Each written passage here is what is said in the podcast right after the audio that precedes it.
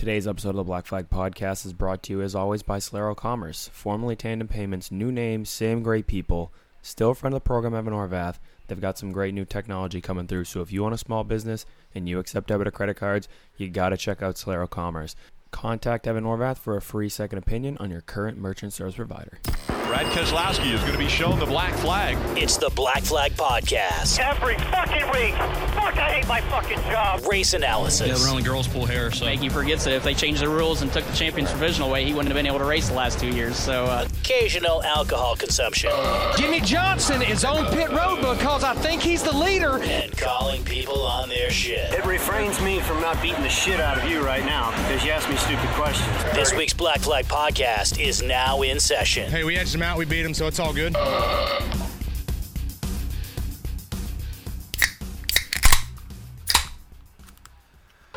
All right, boys and girls.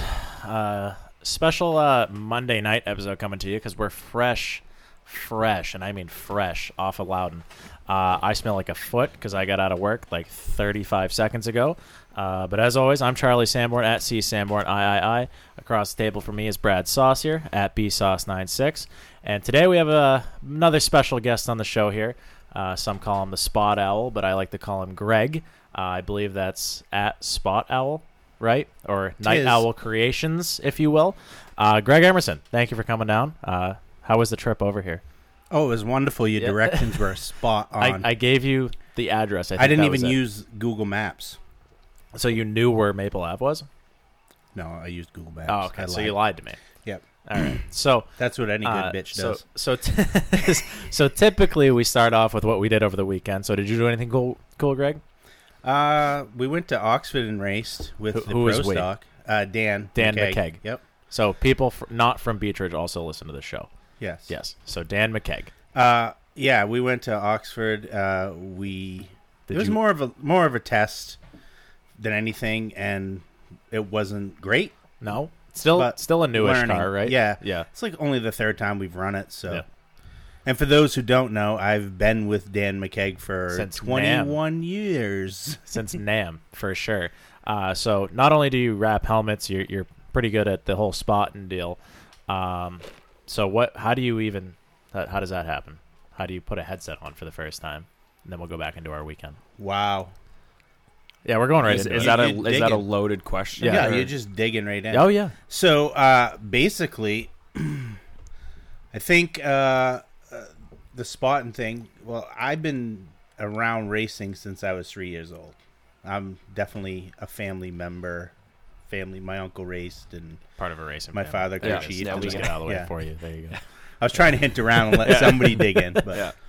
uh, so and then you know I bounced around early on with different people and ended up with Dan in about 2001 and about 2004 we decided as part of building the program that and him and I had a, a good relationship anyway that I was going to be the sole spotter type person. His dad, I don't know if you ever met his dad or not, but Lyman. yeah. His dad met his was dad. his spotter for a while. Yikes. So you're welcome. Ten minutes later, clear. clear. Well, whenever there was a caution, it would be like, or if there was a big wreck or something like that, Dan's running around and he, we're trying to analyze the car because I was helping him at the time. But Right. Lyman was spotter. And uh, Dan's running around under caution and we're trying to talk about the car. And he's like, Oh my God, Dan, did you see that? did you see those guys wreck? Yes, I was in the car. Yeah. So uh, it was all, it was, he's a hot ticket. So, so so what made like so you said you were and then I just, I just started doing it and then I just kept building up and So what? So you said you've been around it for quite a while. So you've always been tinkering on them and working on them at the racetrack, stuff like that. So what? What made you want to do the spotting thing over certain, you know, wrenching or something like that, or did you just kind of get thrown into it and Um, stuck there? I kind of got thrown into it, but it makes me more involved with the actual race. But like, kind of like what Andy was saying when he was on a, a week or two ago. Yep. Uh, when you're spotting and you're into it, you don't see the race. Just like the announcer, he's announcing a certain part of it. Yep. He doesn't see the race. I don't see the race. You know, afterwards, after I started spotting all the time, Lyman would come over after. Oh my God! Did you see those guys battling? Blah blah blah. And I'm like, we, they were four cars behind us. I didn't see. You know, so I, I I don't know. It was just I just stuck with it, and I like it. It keeps me more involved. Have- So have you ever had the interest to actually drive yourself, or Never. no, not even once? No, see, because I'm intelligent. that's fair. So, uh, for those who don't know me personally, I'm a rather large fellow. Well, Let's just say I'm pushing a Chevy small block okay, yeah, stroked. yeah. so, uh, I learned. Well, I was never really into wanting to drive anyway. You know, when I was young, you know, probably seven to ten years old, somewhere in that neighborhood, I was like, yeah, yeah, that sounds good, and stuff like that. You know, but then I got into learning about actual suspension stuff, and I was into that for a long time. Still kind of am, uh, but as I got older and wiser and learned about physics, and you know, basically a G, when you hear G forces, a G is one times your body weight. Correct. Yeah, Okay, so let's say Charlie, I'm gonna guess you're 155 ish, somewhere in that something like neighborhood. that. So if you hit the wall at two G's, you're hitting the wall at like roughly 300 pounds. Right. I'm already 350 plus. So if I hit the wall, now I'm pushing seven something when I hit the wall. That doesn't feel good. I've never ever had it explained to me like that why someone doesn't race because of the G forces of their Dan body. Collins obviously has no fucks to give. No, have you ever met him? Yeah, yeah. So I mean, he doesn't think of any of that kind No. of cool technical stuff. right. So So have It- you ever driven? no, Never. Not even one time. Nope. No interest. nope. I've watched a lot of fucking races though, man. Yeah. a That's lot of races. So, so I guess so for a lot of people, then I guess it, it- you know either either attracted the speed of it or the car itself or the colors, the sight. What is, what is it that you like about All a racetrack? It, all of it. There's got to be something that like drew you back that second time. Well, obviously, my uncle uh, was Gordon Nelson. I don't know if you know who he is, but I know the name. yeah, he uh, he raced from the time I was. I mean, I'm sure. I don't know. I'll look at my phone when somebody else is talking, but to try to find a picture. But I have a picture Right. of me in one of his old cars. I think. So, uh, but like, I loved the car. I loved, you know. all of every the, the color and you know I remember Explain that car to someone who doesn't know what it looks like, like in the Midwest if they're listening right now. What did that? Car Oh, it was like? this, it was a limited sportsman in what we, we call the limited sportsman in the late, which is now like a sports series, Right. But it was late seventies, uh, early. I'm old, yeah, just so you guys correct. Yeah. Uh, I was born in '93. If that helps. I graduated in '92, if that helps. so People doing the math. I was born in '96. gross. Did that help? I No, finished but I second in helped. made it worse. I, I, me and Beaver, I was helping Beaver Norton at the time. We finished second in points to Steve Barry in '96 in Super Sportsman. Yeah. If that helps. so, uh, no, I just I loved it. Like the car was like a '66 Chevelle, uh, brown and white with orange numbers. It was just you know. But I remember being a kid and remember I remember the dirt. I remember the clay track at Beechridge. Yep. I remember walking. It was like a big deal when the races were over to funnel out under the flag stand and you you know walk across the track to go to the pit area after the races were over. Yeah. And like I remember it being so sticky that it like almost pull your shoes off. So it just added to the atmosphere and the experience. Yeah, it was like-. You know, the car had to be like cleaned off good afterwards because it was like all oily and garbagey and, gross. This pothole would grow in turn one and two, like, and guys would like try to avoid it, and then you just had other guys that would just smash through it. And, I mean, it was like pure back then. It's not. It's not the same. It's So still cool. What is Don't isn't get the me same? wrong. What isn't the racing is not the same. How? It's not because back then it was a lot of, uh, and you experienced it with your dad Yep. when he started. It was a lot of pulling stuff out of the junkyards. And Oh, yeah. man, I I remember as a teenager scrounging through junkyards for Ford Fairmont bumpers because they were aluminum. Right. So we put aluminum bumpers on the car instead of you know Whatever was on it. steel yeah. or anything. Well, yeah. my dad had a Volvo bumper on his Wildcat. Yeah, yeah, that's just what I'm 'cause saying. that's what was available. But, um, yeah. Speaking of speaking of something like that, Brad and I last time we were at Hudson. Okay, so trying to connect people back to like going to a junkyard to get their parts or like being able to physically s- c- connect what they see on the racetrack to what they see on the road. Okay, so a super late model that that just looks like a science project with a cool body on it. Yeah. You know what I mean? Like that doesn't look like you can put the stickers on it all you want that say Chevy Yeah, and no. it doesn't look like They're a all the car. same. They're all the same. So we came up with this idea, if you will.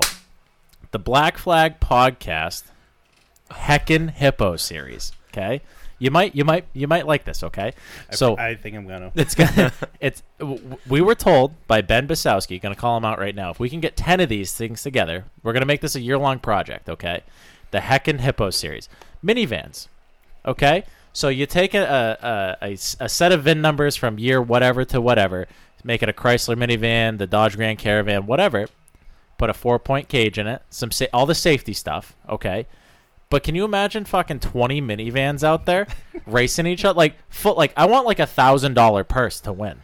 Like I want you to go and spend five hundred dollars on a shitbox van and race for a thousand dollars at Hudson Speedway. I think we can make it happen. I don't think it would be that hard. I really don't. But that way, somebody's going to be invested in that and be like, you know, I could, I could go fucking build that. I don't have to have seventy five thousand dollars to go build a super late model. I don't. There I don't really is you know what I mean? the Like, lack of that type. Of Even a wildcat these days you're going to Oh, uh, spend yeah. all of twenty thirty thousand Yeah, dollars yep, which is nonsense so like and and all these tracks they fuck up in terms of like their their beginner series of like a four banger class or whatever because now you can have your four banger you can turn it into a, a, a, a classic mini fucking whatever and do whatever you want. But a minivan how many shitbox minivans are there on the side of your road for sale for seven eight hundred dollars? Right? Right? Am i Right. correct? You, how many shitbox minivans are in a junkyard somewhere where you could easily get parts? All of them. so if you get some 15 16 year old kid that maybe Is there going to be a, uh suspension mods allowed? no i mean maybe why what are you thinking i'm not i don't know if i i don't know if i'm give feeling secrets. i'm not feeling I'm not going to give out what I'm thinking. I don't know if I'm thinking Duh. of a Dodge Grand Caravan with like a coil over on it. That seems a little aggressive to me, but I mean, get creative with the struts in it. You know what I mean? you know, I, I want like a, a stock DOT tire on it, a four point roll cage. You know, obviously the safety shit, collapsible, seat and a a seat- racing seat seat, collapsible steering column, seat belts, and just go race. Literally, just go race your shitbox minivan against 20 other shitbox minivans for a thousand dollars, and we're gonna try and make a series out of this. And I think we can do it. We're, we're literally sitting up in the grandstands watching the Spectrex. if you can't hear my voice is a little not here. yeah, And- Brad's dead from last. um, from White Mountain. Um, asterisks to that. That I Same didn't really thing. yell. I could. I was unable to yell yesterday at Loudon. So if you were to yell to us and then I tried to yell back, um, I I, I apologize. Um, was not able to. But we are literally sitting in the grandstands at Hudson and start. And Charlie goes, "Why isn't there a touring minivan series?" And I'm like, uh, What- I don't know. What, what I wonder what would ever make him think that a touring minivan yeah. series. I would mean, be- just seeing just seeing two of them or whatever out there in the spec drags was the, the reason. And so I'm like, well, what are we gonna call this thing? And he goes, I don't know. It's got to be a play on words, like kind of like the flying tigers. Like, what are we gonna call them? He's like, oh, well, a minivan looks like a hippo. All right, we need it. We need an H adjective. Uh, heckin. All right. Sold. All right, let's run with it. Let's run with it. And then so like five seconds later, here we were talking to the fucking track owner. How do you feel about the heckin' hippos? well, what the hell's that? You, you bring me ten, we're gonna put on a show. So So anybody listening, get get, sli- give us some messages here. Just- message Charlie. yeah, yeah, whatever. All of the Lovejoys are already on the entry sheet. So, so let's build some minivan shitbox cars, okay? Can you imagine though a fleet of fucking minivans out on the front stretch of some racetrack with a full wrap on it? yeah, that was That would be what? That's, the ultimate so, advertising so what you saying play. is Steve Dickey's going to enter one? Probably. but like, can you imagine trying to sell an advertisement for a late model? is Oh, a yeah. piece of shit because you have like a six-inch tall sticker that's like twenty feet long. You can't fucking read it. I- I but you have a whole was- goodamn minivan going down the backstretch. That's a rolling billboard. I thought it was a and it's only a five hundred dollar race car. So you're gonna ask hundred dollars for something? Fuck, you can get the back window. I don't care. Doesn't matter. Well, you can't. You got to take all the glass. Well, we're gonna put Lexan in them. You gotta have. you a, got to have all the windows. in Yes. it? You know how hot that's going to be? Don't care. I'm not driving it. I'm the series director. not not that I not that I was out when I first heard it, but when I first heard, imagine a minivan with a wrap on it, I was like, oh yeah, that's just something you've never seen. Before. Right. It's just something you've never seen before. And then I want to see the creativity of what the Well, I fuck bet if you people. Google that. Yeah, yeah, Well, yeah, okay, yeah. yeah, I'm you sure the get it, comment section tomorrow is going to be fucking Did you blown guys? up. I with mean, I know you minivans. guys are young, but didn't you guys ever see that show, Pimp My Ride? Oh They yeah, had to have yeah. done Unfortunately, I did. I did watch that back in the day. Something. I watched all of them. Uh, Subwoofers are not allowed in the, Yeah. ba- the back of Oh, a come minivan. on. Heckin' hippo minivan. the Heckin' Hippos. Black Flag Podcast, Heckin' Hippos. We got to make that a thing. So, again, you know, let- let's get the conversation rolling at least. It's a year long project. Well, listen, I think it- we can do this. if you're gonna do something like that, you got to stand true and think about how some asshole out there is gonna make it Oh, I know. worse. Oh, I know. And it's Like, gonna be some asshole fucking with the computers, this, that, the yeah, other yeah, thing. because because uh, when Beechridge started uh, the Roadrunners. the Roadrunners, Yep. the intent was like the four, like like the the Road Warriors, whatever the hell they call them in New Hampshire. There's different names at different Yeah. tracks, but but V6 uh, or V6 or four cylinder four door sedan type cars, Right. Street off the put a cage in it, go out and smash your neighbor. Right. That's what the intent was. that and then all of a sudden, Matt Dow shows up with a Camaro. See, well, that's the problem is that where they ruined the Roadrunner division at Beechridge, they had one class with three sets of rules depending on what kind of car you had. You can't have that. No. You just can't do that. That's what that that's part of what happened with the sports series a couple years ago too. Oh, well, if you have a leaf spring car, you can have a certain Oh, that's- percentage that of a coil when you were car. It's like what? Shut the fuck up. It's a, and then oh, all of a sudden this car that I had for eight years. Well, your wheelbase is off. What the fuck do you mean the wheelbase is off? This car is older than fucking most people in the grandstands right now, and you're gonna tell me that my wheelbase is off by four fucking inches? Fuck you. That doesn't even make sense.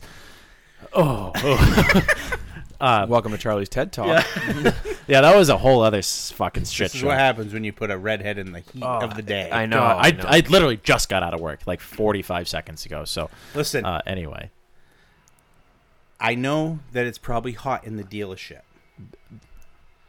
yeah, Okay. yeah, can But confirm. I actually work in a factory.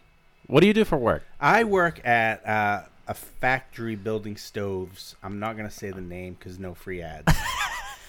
uh, but I work building. We build the stoves on the pallet. On the pallets they get shipped. Are you talking on. wood stoves or like? wood and gas. Okay, yeah. So, if you guys hear random swooshing, there's a fucking fly that's flying around all of us. This is where we, all need the stink. video. This is where we need the. Yeah. video. We're all trying to fucking swat flies away because we all smell like dirty fucking pigs because So- we're all fresh out of work. Yeah, so it's like it the the where I work, I work building, cutting the lumber and building the pallets, cutting the lumber for the crates and building the pallets for to build the stoves on. yeah.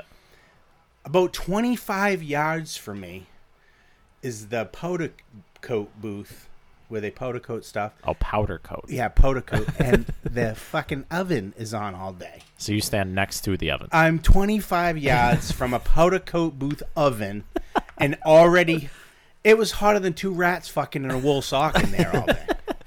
So Hotter than a witch's tit. Tell you that. hotter than a, not in a cucumber patch. Episode 76. Hotter than a nun in a cucumber patch. Jot that down. Jot that down. Someone. Um, I thought I was gonna get you with the rats. oh no, I've heard that one a zillion times. Yeah. The nun in the Yeah. cucumber I've patch. never That's heard that a one. fucking solid one. never Like, heard that never one? heard no, that. Nope. I was today years old when I heard that for the first time. What? Yeah. Uh, so do you? So My you? new favorite analogy. Oh yeah, wicked. Absolutely. So, so you've done the spotting thing a time or two, right? So Yeah, and I through that I've done a bunch. You know, I've gotten a chance to branch out a little bit. I don't Right. just do for Dan. I I did Rusty this year. Let's not talk you about it. you did Rusty. I spotted for You Rusty had this sex year. with Rusty? No, You heard I that. I right, stay away from Twice. redheads. stay away from the Reds. Hey, he's only red on the face. How do you know? You know, you're not the only one, pal. Uh, We I- do share a shop, you know. It gets lonely in there sometimes. I'm sure. Uh, so, so you've done super late models. You've spotted for super late models. What What are some of the the cool? Like, have you done any of the top stuff, like Arca or anything like that? Like Dan's done? No, No. nothing like that. So Super what? late models is pretty much my tap out. That's I your mean, cap? Yeah, I would.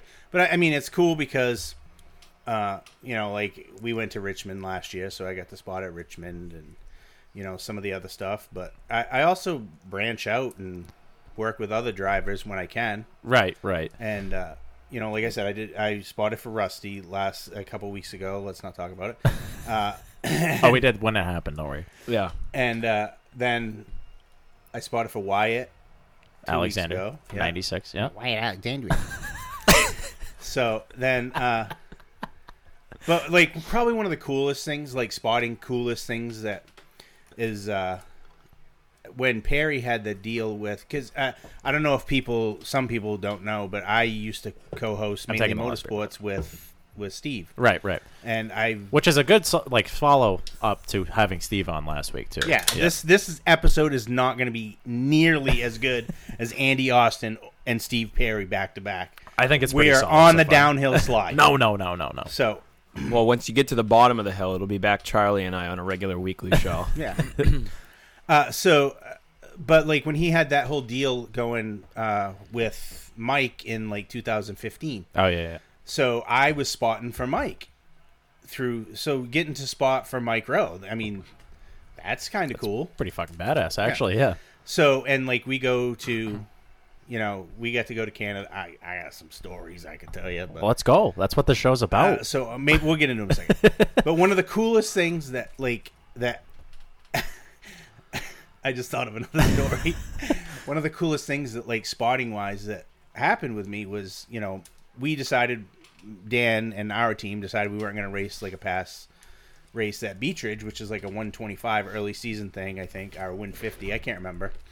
But uh, so I was spotting for Mike, but at the time Dan was running the PASS sportsman stuff. So I was spotting for Dan PASS sportsman stuff. So it was literally like PASS sportsman race, and then I click over, and now I'm spotting for Mike. Yep. So uh, this goes. This actually goes into a story. So earlier in the day, and I knew Mike had a good car, and I knew we had a good car in the PASS sportsman. So I like told Travis Barrett. I don't know if you know Travis Barrett at all. Oh, yeah. So I told Travis Barrett the day, I'm like, dude, I'm gonna win two fucking races today. And he goes, What do you mean? And I go, Both of them got a good car. And lo and behold, that's what happened. Right. Uh, it's just so it was just cool. And I know like other guys like Steve Tapley and probably Dan have spotted multiple divisions in one.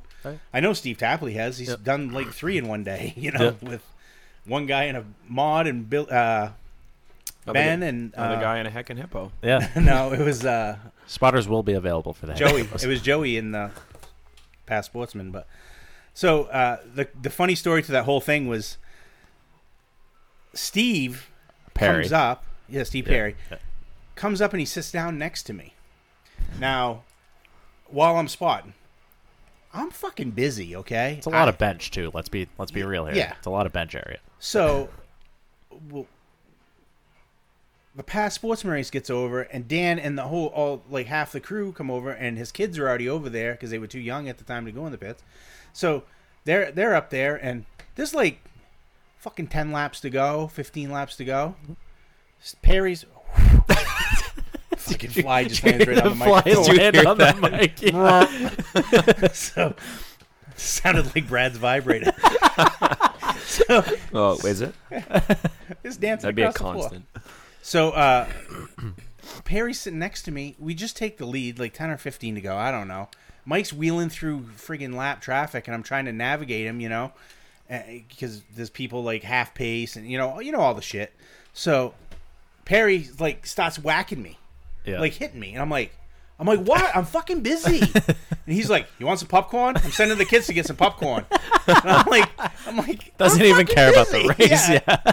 So, uh, like Sean McKay runs down and gets popcorn and comes back, and Perry's sitting there eating popcorn as we're winning the race. You know, So what are so so you've talked you talked about a couple different drivers there. So uh, I, I asked uh, Perry last week like what was the biggest difference between working with like a, a Kyle Busch or a Mike Rowe compared to other people. So what are some of the different things that you have to do from the spotter stand when you got Mike Rowe behind the wheel as opposed to eh, literally anybody else? I Uh, guess. Perry's description of Mike Rowe is 100% spot on. Yeah. It's like he's gonna don't lay on him and think you're gonna steal a spot from him because he's gonna lift you the next corner, and Right. it doesn't matter who's trying to talk him off the ledge. So you know. So you just don't have to tell him as much, or you, he doesn't need as much information as someone else, or what? What's the difference? I spot the same for everybody the first time they go on the track for them, and then I go to them and I'm I'm like, you know, how am I doing? Am I giving you too much? Not enough? You want you want anything different? What? Yeah. And the first time I spot it for Mike, I'm like, this is how this is how I do it for Dan. So this is how I'm gonna do it. Tell me if you want anything different. right. He's like, nope, it was good. If I don't want to hear you, I'll shut you the fuck off. okay. That was Mike. Yeah.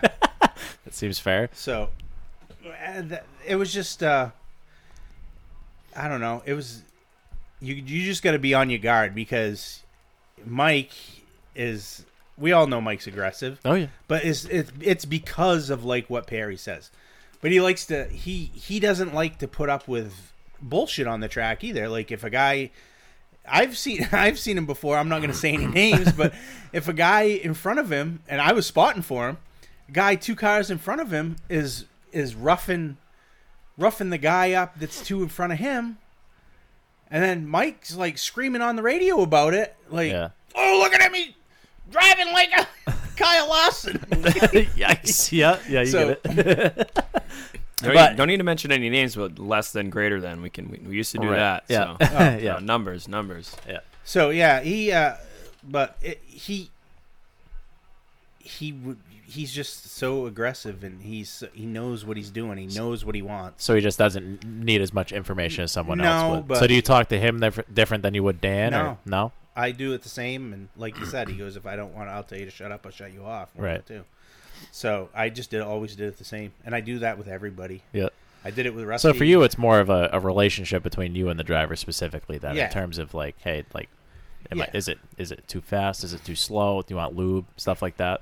like, is that is that, is that so? You just try to get more information out of the guy uh, next time out.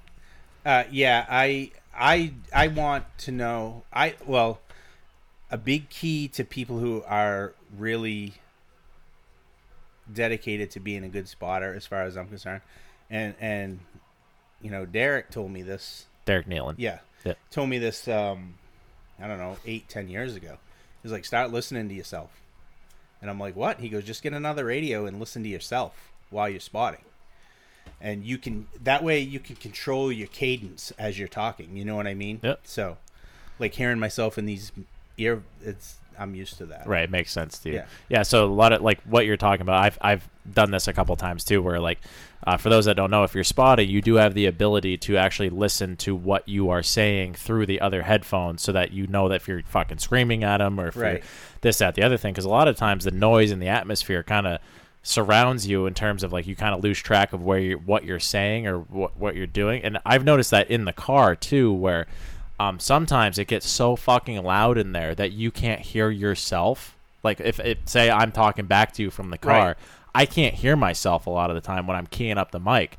So I don't know if you heard me or if I'm screaming at you or this, that, the other thing. Because a lot of the times you're trying to yell just loud enough so that you can maybe hear the message that you're trying to portray, which is weird when you're trying to yell and you don't know if you're actually saying anything. Right. It is a weird sensation for sure. But um, Ninety percent of the drivers all hit the button before too late before they start. Right. They start talking, so you'll get So you you know, or you'll get half the message. right. Yeah. Yeah, it's they're all they're all bad at I it. think one of the coolest things that I, i- if you get someone that knows what they're nice doing, talking to you, Brad. Yeah, yeah, I'm here. Yeah. I'm saving my voice for the end of the show. Well, I, I was I was gonna ask him about his weekend here in a minute. Saving the tires. Yeah, Um, we we went right oh. completely railroad tracks. Oh yeah, for crashed. sure.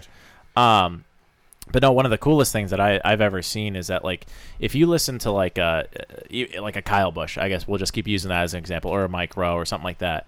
They are so good at what they do that a lot of the time you can hear them. They'll key up the mic and they'll talk just as even keel as they were as if you're sitting in their living room.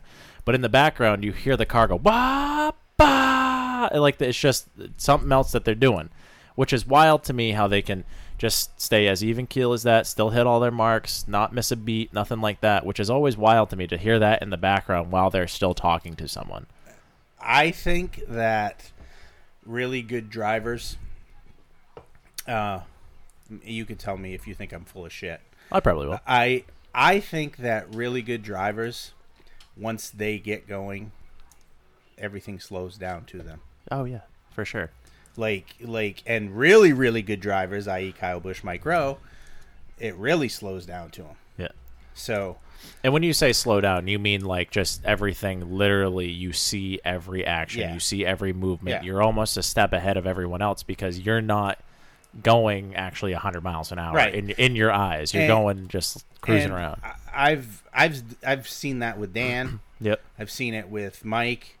You know, I think I think because of Dan's struggles lately too, though, that he is one of the more underrated actual driving talents that we have in this area. we had to bring up the struggles. No, no, we're going to. Obviously, you have to. You can't. You can't not bring it up. But I mean, Dan McKeage is one of the most prolific drivers of the Northeast. He's won Beechridge championships. He's won, you know, all this, all these PASS races. He's done this, that, the other thing. Multiple sports sportsman championships, and Lyman's done all the same things. But you know, last couple of years, it's been a struggle, and obviously, it's noticeable to someone like me, especially where Dan McKeage used to be like one of the guys. Like, Right. If you go to Beechridge, like that fucking guy, he's probably going to win the race, or he's going to be top five. So what from your end of things have you noticed that that's been different or what what what's missing the mark or do we not know and that's why We do not know, and that's why.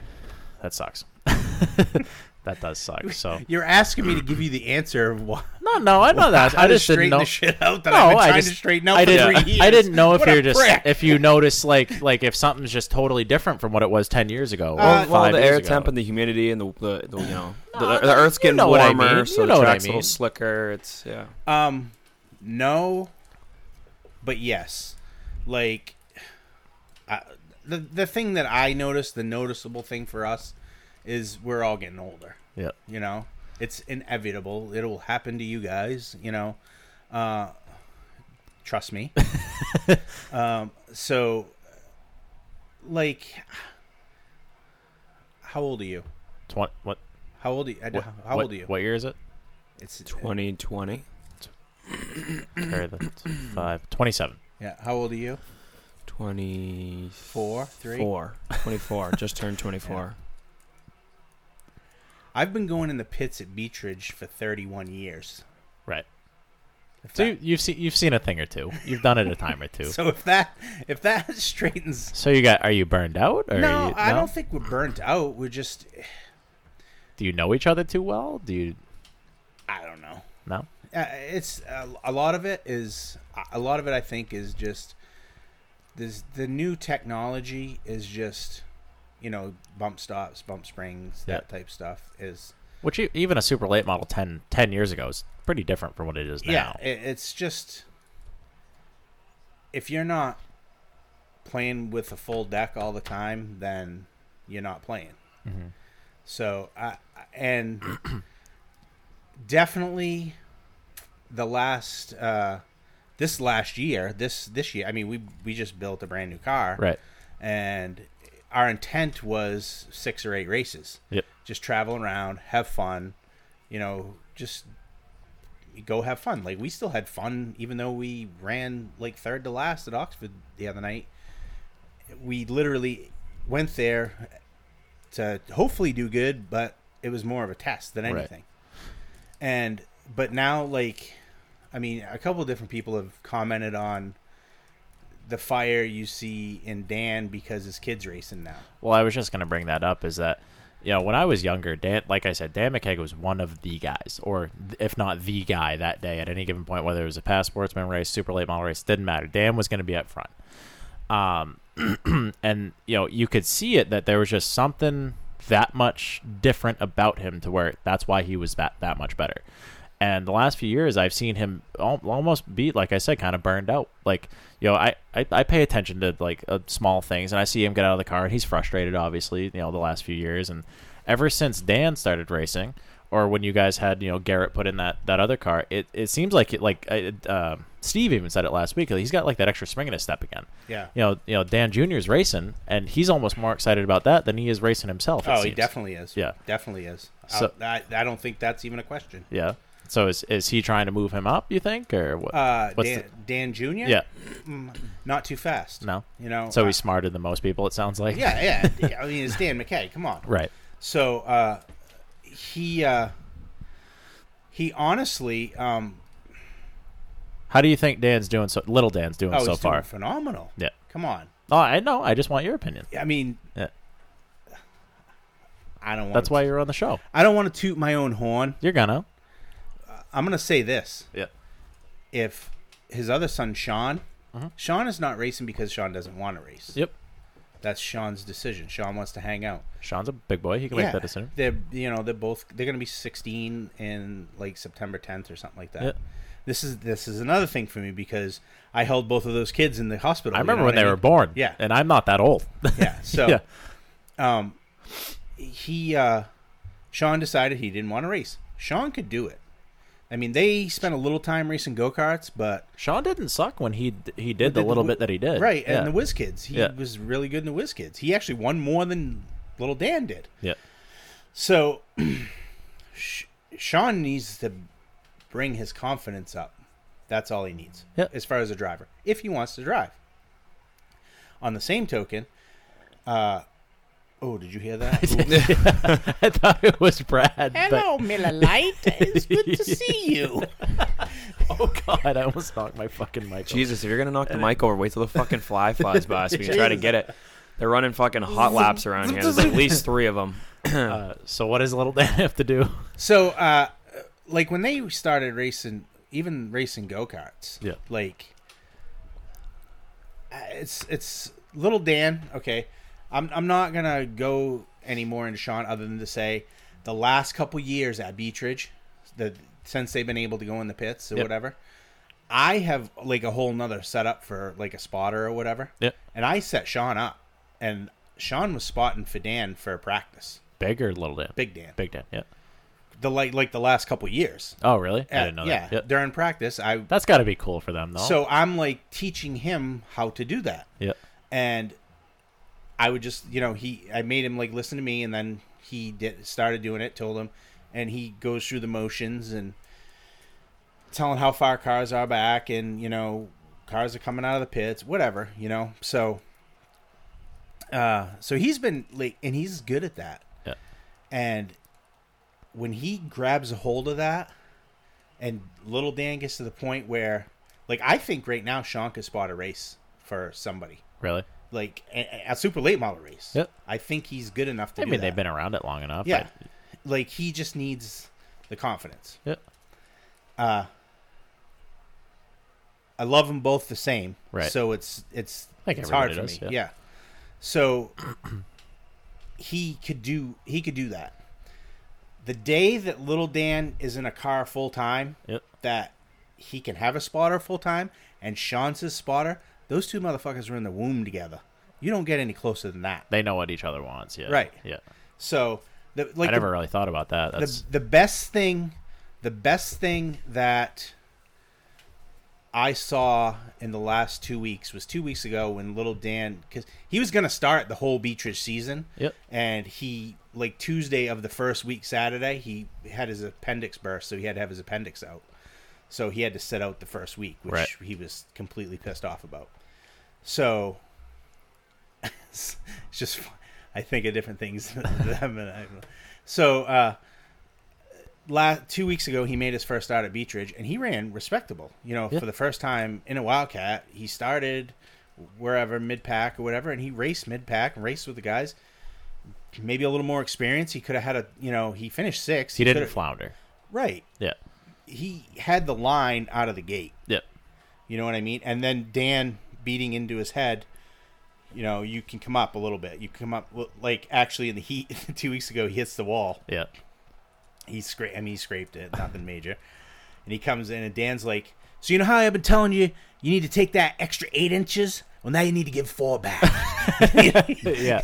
so, so I mean, just that type of stuff. But like he did, he did phenomenal. I mean, Yeah. he can't. You can't ask. I mean, I was spotting for him. Right. So I was helping him, but the probably the best thing that I saw out of that whole thing, it wasn't even the fact that he finished sixth. Was like every time I looked down because he's coming out of two down the backstretch. Every time I look down, Sean's on the fence, fucking fist pumping. Yeah. Like, oh, you know. So he's like number one cheerleader, all all right. So in. you're more invested in it, obviously, with them. Yeah. you. I mean, you've seen them since I mean, they were and, babies. and Garrett. I mean, Right. uh, so, so so I'm going to go back a little bit. Then you've worked with a Mike Rowe, you've worked with Dan McKay, you've worked with all these other people. Do, do you have kids of your own that you're aware of? No. No. Okay. So I know I don't. Okay. My uncle gave me a hot tip years ago. oh, there you go. I'm not sharing it on the show. I'll tell you after if you want to hear it. I mean, you could. I mean, I'm sure we've said worse. Oh, I could say it. I just don't want to. So, so you've worked with a Mike Rowe, you've worked with a Dan McKay. What's the difference with, with you personally working with somebody like that as opposed to Little Dan or Sean? Um, The, what's the, the the key difference for you? Because like like Perry talked about when he's working with Alicia, you know he he's been with her every step of the way. You know what I mean? So is it is it something like that? Or I think like working, you know, you go even with Dan. I mean, Dan, um, like systematic, spot on. That's I, I know my role. Uh, Mike Rowe, same thing. You know, he's he's the goods, so you better be the goods if you're gonna spot for him. so you have to elevate your level up to you him. just yeah, you just so what's the difference with you don't be a, you the- you got to be um i think uh, some of the stuff with like little dan is like helping him with his line and stuff like that and and saying okay you got to get up there and fill that hole and, and be on those guys bumper on the restart. Don't give yourself a car length in between. Get right up there. Get up tight you know? So just stuff like that you know? And keep him you know you know in a limited or in a um in a wildcat or limited or something like that you're you know street stock you're you you get a little sideways in the corner and you lose you know a quarter of a quarter of a lap. Right you get a little sideways in a pro stock you lose a lap and a half right. so you gotta you gotta stay up on the wheel if you get sideways. It's like earlier on when you know because we practiced him quite a bit before before we went. Um, he would go a little sideways in the corner or something like that, and then he's trying to he'd catch the car, but then he's like, "Whoa," you know. He have that funny fuzzy feeling in his nuts, you know. Right. Yeah. So you got to get on him. Hey, you got to go, got to go, got to go. You right. know. So yeah. Don't worry about it. Don't worry about it. right, shake it off. Let's go. So Interesting. uh, uh, I think that uh, same thing like Garrett early on, same type of thing. You know, we I mean, they're still learning. They're still yeah. 16, 17, whatever they are. So Right. I remember how much of a weapon I was at that age. Well, so they're doing fine. Garrett's 18. He just graduated. Oh but- shit! All right. Well, yeah, you get it. so, uh, Bradley, uh, it seems as though you've had a little bit of time to rest your voice up here. Uh, how was your weekend, kid? Um, well, we did the same thing for the whole Most weekend, of it, yeah, yeah. except for Friday. Um, uh, so yeah, Saturday, White Mountain. Uh, I got up, got up bright and early, and uh, headed down to Loudon, place called Bean Field. Um, it's some guy's backyard, and he allows people to camp in it. Uh, Kevin Oliver messaged me and was just like, "Hey, you know, I got this guy that I know. Um, he's gonna let us camp. You know, I'm gonna be there at 12, 12:30, 1, whatever it was." And so I'm I'm about I don't know 20 minutes, 30 minutes outside, and and I, my plan is to meet Kevin and drive to this place because Kevin knows this guy and I don't, and I'm very much not a hey I'm gonna show up to someone's house that I don't know type of person. um, you know, people have guns and stuff, so. Uh, we're about 20 minutes out, and Kevin goes, "Oh, by the way, I'm not gonna be there till like two two thirty. Well, that's two and a half hours from now, so I'm not gonna just sit somewhere for two and a half hours. Um, so now you're in so- the predicament where you actually have to show up at someone's so now I have to do my least favorite thing in the world and go introduce myself to someone that I don't know. Um, and so I drive right past the place and I see a bunch of campers and I'm like, okay, so that looks somewhat inviting because I was expecting literally just like there's this guy's house, he has a backyard, we're gonna be the only ones there. And you know, I feel very weird just pulling down someone's driveway, like, "Hey, how you doing? Nice Right. to meet you. Uh, over there's fine. Yeah, cool." so Kevin gives me his number, and I call him. Guy's name's Kim. Wicked nice guy. Wait, Yeah. What? I thought it was gonna. I thought he. I Wait, time thought. Kevin. Yeah. guy's name yes. is Kim. I thought Kevin mistyped because I knew. I knew Kevin was on his way down, and so I'm like, oh, Kevin's driving, right? He, he must have meant Tim or Jim or Slim or you know Not Kim. Bim. I don't know something. Literally anything. We do know a Bim. Bim. We do Jim know a Bim. Bim. Yeah, Jim Bim. Shout out to Jim Bim. So I. I I, I expected him to just, you know, be, have misspoken, and, and Kevin wasn't responding immediately like I needed him to. So I'm like, I'm just gonna call this guy's number he just gave me and just say, hey, is this Kim? And, you know, maybe I'm going to get verbally punched in the nose or what. I don't know. So I called him, like, hey, is this Kim? And he's like, oh, yeah, yeah, yeah. You looking to camp? Fuck yeah. And he's like, where, where you at? And I'm like, I think I'm in your driveway. And he's like, oh, yeah, come right down. I'm in a gator. Just whatever showed up. Just gave him some money, and he's like, "Yeah, just you know, pitch up wherever." It was wide open field, um, and you know, just a bunch of people there that are really laid back, just hanging out. So that was cool. We set up shop and sat down for about a half an hour, had a beer or two, and uh, then made our way to White Mountain, um, where we ended up meeting up with you. Playing a bit of cornhole in the parking lot, trying to get stickers to. See now when he friends of the says cornhole, we fucking dick stomped. Okay. Oh yeah, In two games, yeah. our score was forty-two to one. I'm good at one thing, and that's not podcasting. It's uh, cornhole. That's literally the only thing in the world that I found out that I'm actually like I'm, I feel confident in. Um, I'm so- pretty hit or miss when it comes to the cornhole boards. Yes, Greg? yes. Say it. You can't not say it. Cornhole. Cornhole. Uh, yeah. So White 40 Mountain, 42 to one. White Mountain Motorsports Park was a time. I lost Okay? one game of cornhole this entire Listen, weekend. Probably played like right. 16 or I'm, 17. I'm jumping in. I'm jumping in. And it was Fuck last fuck night in the cornhole. Fuck Huh? it, cornhole. What are you jumping in for? Let's hear it. I know that you just love the Modifords. oh yeah, Oh yeah, wicked. yeah, Okay, absolutely. so I'm gonna say this right now. White Mountain Modiford race. It was probably a good race. Okay, you ever been to Stafford? Yes. Never. Ever been I have. Never. Springs? In fact, right as we started recording, I got a picture, uh, Instagram DM from Matt Swanson of his car for Stafford this Friday, saying he was going to throw a BFP sticker on it, and now I'm very upset that I'm going to Lernerville. Um, so I might be rescheduling. I don't know.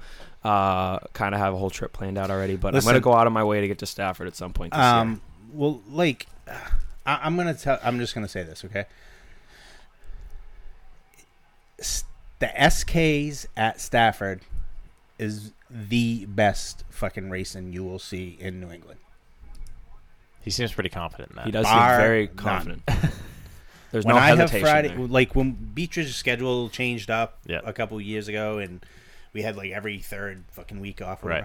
Well, my uh, my lady, her brother, um, because he's older than we are, so Right. we're, these we're we're talking old people, not because I'm not young. Um, her brother lives in Enfield, which is like literally like the town over or whatever, yeah. and um, so we can stay there for free. Ooh. Can't beat free. Good to know. Yeah. And Good so to we go know. to. Do they have a backyard that they we, we allow go to tents old in? Uncle Bert's, and he, I don't know, he he might have a fucking room. I don't know. so we go to old Uncle Bert's, and unload our shit, drive twenty minutes back to Stafford, watch some racing, go back, You hear this, Brad? make a little You weekend out of it. You hear this? I'm hearing it. I'm Oh, hearing it. It's listen. I took her. She grew up in Connecticut. I mean, Probably had no idea there was a race. Granted, she was she was like four or five towns over or whatever from that area, but uh, she never been to Stafford until I took her. Ugh. Like sh- she, like you've heard of Riverside Park. Yeah. I'm mad because I never got to go to Riverside Park before they closed it down. Eh, do you know about Riverside Park? I've heard of it, but Okay, Riverside Park. It it's where like Six Flags is or whatever that Yeah. was is what a, but the racetrack was at the this. It was like a racetrack at Funtown, basically. Oh, that's pretty wild. So there's like Into a roller coaster in the background and a Ferris wheel and all that shit. And yeah. I that sounds fucking sick. It Yeah. the, the river it was like right on the off the backstretch. It was just some balls out racing. That that's the. So she went to Riverside Park, like to the park. Yeah, And yeah. I don't know if she ever went to the races, but she was never a race hound until you know me, basically. But uh, so we go to Sta- Stafford Yeah. SKs. And they got like twenty seven of them. Well, yeah, I know. And they fucking scratch and claw. Yeah, the car 35 counts. The car counts seem incredible. Obviously, I've never been, but we have we have Until a bunch you of go- friends of the program down there that send I'm pictures in. Remind me after because I have a video on my phone of the beginning of the Spring Sizzler from a couple years ago, Yep. and it's. It's gonna get you right like this. Oh, you're Oh, gonna yeah. be. I'm right like that. The table's gonna tip over. Right now. It's gonna be teetering Oh. on each each on, side. on your deck. Yeah. Oh, us, us three. Yeah. probably That the Mine's not second, that my big. second, mine either. my second rise to the occasion Yeah. is uh, because like a few years ago, Garrett, um, you know, we just take him and my girlfriend's youngest, and we every year we would take off and go. Like I took them all three to Stafford for the first time, and then a couple years ago we said, "Oh fuck, we're not racing." let's go to Oswego to a Mr. Novelis 50, the big block supers, no wings. And Otto Sitterly Dick stomped them.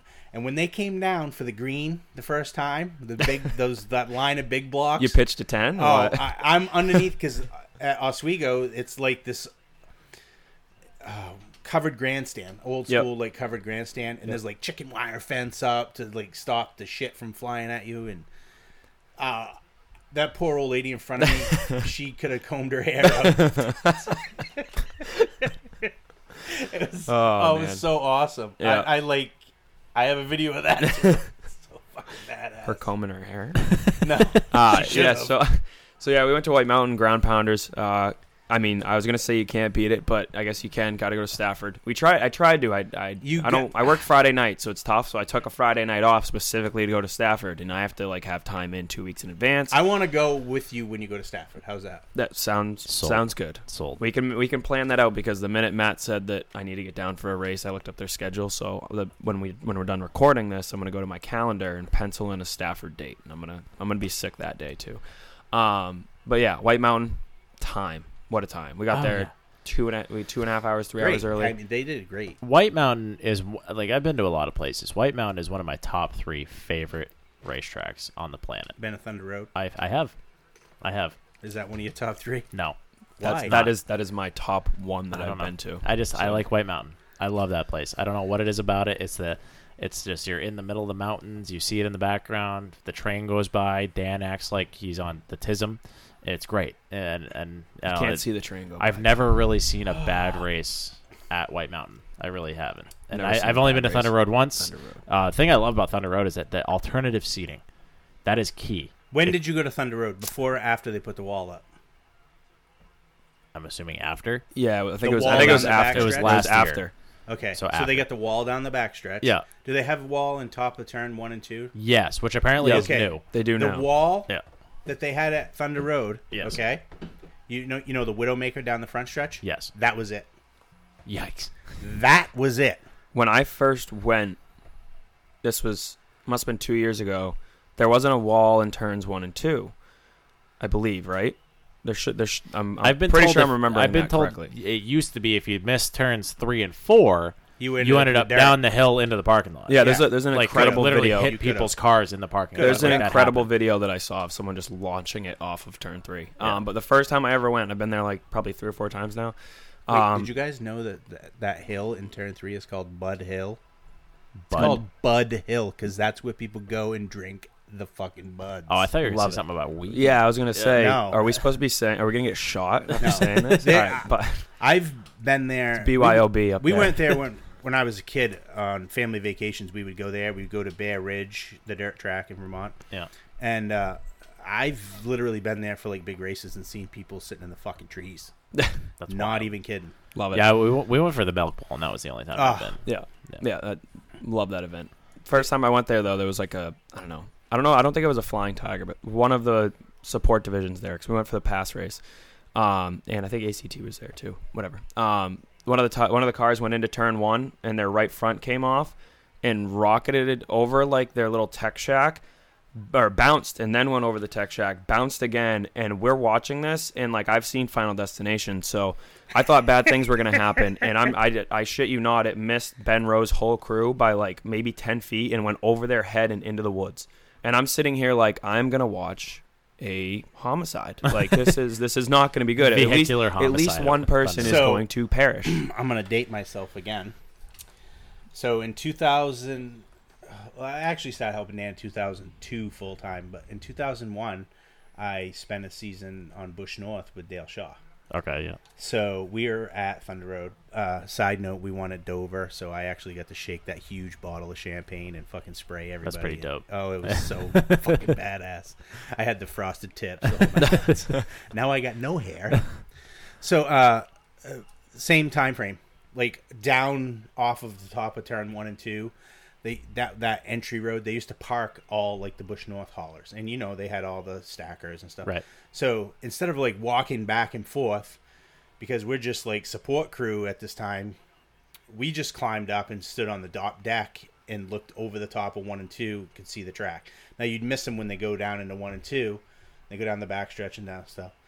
uh, we're sta- we're on top of the hauler, and here comes fucking Brad Leighton off the top of one, and the car's like spinning, I propeller style. Like Yeah. it's not rolling, but it's like front to tail Nope, yep. spinning, and it's like, and like fifty yards air underneath it, and then just lands. It's, I mean, it was wild. We're like, whoa, you know. also, we're Oh, what? I got so many stories. I- yeah, no, you can you can Yeah, you no- can go. nobody's ahead. gonna stop you uh, by any means. Uh, but anyway, going back to uh, White Mountain, uh, the modified race, um, we had talked to Matt Swanson, so currently driving old blue number three MA. Yep. Okay, uh, Lots kind of, a big that that that car is fucking cool. Like it, it, we're gonna talk about this here in a second, but if you read up on the history of that thing, that's that's a wild story. Um, I need to learn how to read, and then I'm gonna start reading that. so so Matt Swanson, um, driver of the 3MA, uh, says, "Hey, you know, get me some stickers, and we'll see what we can do if we can get on the NASCAR Whelen modified." I'm like, "That's pretty fucking badass." So we get up there, we try to get him stickers. Had a little bit of a process getting him stickers to a couple people, uh, but Swanson, we ended up getting to him, and we ended up giving him to Seth or Fat Derek, if you will. And we were told via Fat Derek that Swanson told him he's like, yeah, I don't typically put stickers on day of because it, it's just bad juju. We're like, yeah, we get that. It's that makes whatever." sense. Makes sense. So anyway, we go out, we watch the modified race, and he's fucking he's doing pretty not the worst ever. And you know we're getting five to go. Fuck that guy, that motherfucker's in third. Like that's pretty. That let's go. Like fuck it, let's do it. Anyway, he comes at P three, and we're like, that's fucking badass. So we go out there, and he's out on the front stretch there for victory lane. Well, we weren't really paying attention apparently, so we're hanging off the the front stretch uh, fence there with some stickers in my hand. And I go, "Hey Swanson, can we put them on now?" sign these. Sorry, I can't yell. And he, he walks around the car and he slaps the side of the door. I'm like, what the fuck? I'm like, oh, you motherfucker. He had him on the whole time. So anyway, the NBC Sports Net, wow, Network. wow, NBC Sports Network is on scene. He's getting an interview, and for the first time ever, the Black Flag Podcast gets a shout out on the NBC Sports Network, and the crowd went wild. I've never felt more popular, even though he was the one that did the thing, than when we were like standing down there. And I think it, because I was up top and, and we weren't all like going nuts when he said that. Well, everyone was going nuts when he said it over the little thing. But while everyone was still in their seats right after the race concluded, and he came around and slapped the car, everyone behind us also saw that. And we turned around and threw our hands up, and then the whole entire grandstand section. Keep in mind, we know probably like 15 of these people, but there's like 50 at least in that section that like had just heard us yelling for Yeah. certain people, and then started cheering with us. And you know, we're all we're all rolling deep with the same exact T-shirt on, and so you know, whatever. We finally got like a whole crowd of people, and we turned around and like to hype the crowd up, we just threw our hands up, and then everyone stood up and started Yeah. going nuts, and we're like, yeah, we made it, we made It it. it was pretty fucking cool. Uh, but going off of that too, though, they had and with their the mullets and the porn stashes. I know, it's I like know, a yeah. 1980s movie. Yeah. Hey, hey, when we show up at the racetrack, people fucking know we're there. yes, Well, it's because that's it's key. usually sunny out and you look like a ghost. Hey, hey, hey, hey. Doesn't matter how it happens, it's just that it does happen. you look Uh, like a ghost till the end of the day when you look like a lobster. I don't know. I wore a tank top at Loudon yesterday, and I have the wickedest of cloud burns. I'll tell you that. Like, it, the sun was never out yesterday, and I am fucking cherry red right now. probably a little acid rain burn or whatever. Anyway, the a- after the the old Modiford race, though, we had the old Flying Tigers, and uh, that was a process getting old uh, Ben Belanger, Belanger, Bellinger, Be- Belanger, Ballinger, Bel- Belanger, Be- Belanger, Bellanger, Belangeois. Belanger. Benjamin Belangeois. Yes, He's my favorite. He, he was a 99. Caleb Uh, Rogers. Caleb Rogers. That kid asked me for stickers. I sent him them in the mail. I had no idea that we made it on his car. Did I think he won or finished second in Oh. the Flying Tigers race or something? I don't know. What, I don't even know. the what kid car that like came home from like yeah the army for like or whatever week. for like a day and then won a race and then is going back. yeah, he had a sticker on, and we Thank just you for your didn't service. It, Yeah. yeah. What Greg said. What Uh, Greg said. anyway, so we, we get Ben Belangeois. Ben Ben Belangeois.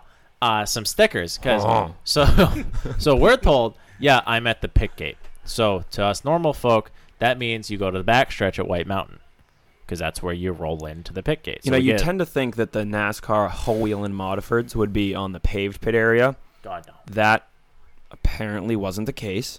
Um, so out in the dirt was a lot of the, the NASCAR whole Whelen Modifords and the support divisions. and we're trying to find the, everyone sh- else's. the shit boxes where this uh, Benjamin Ballinger. Meet me at the bathroom. That's what I would have said.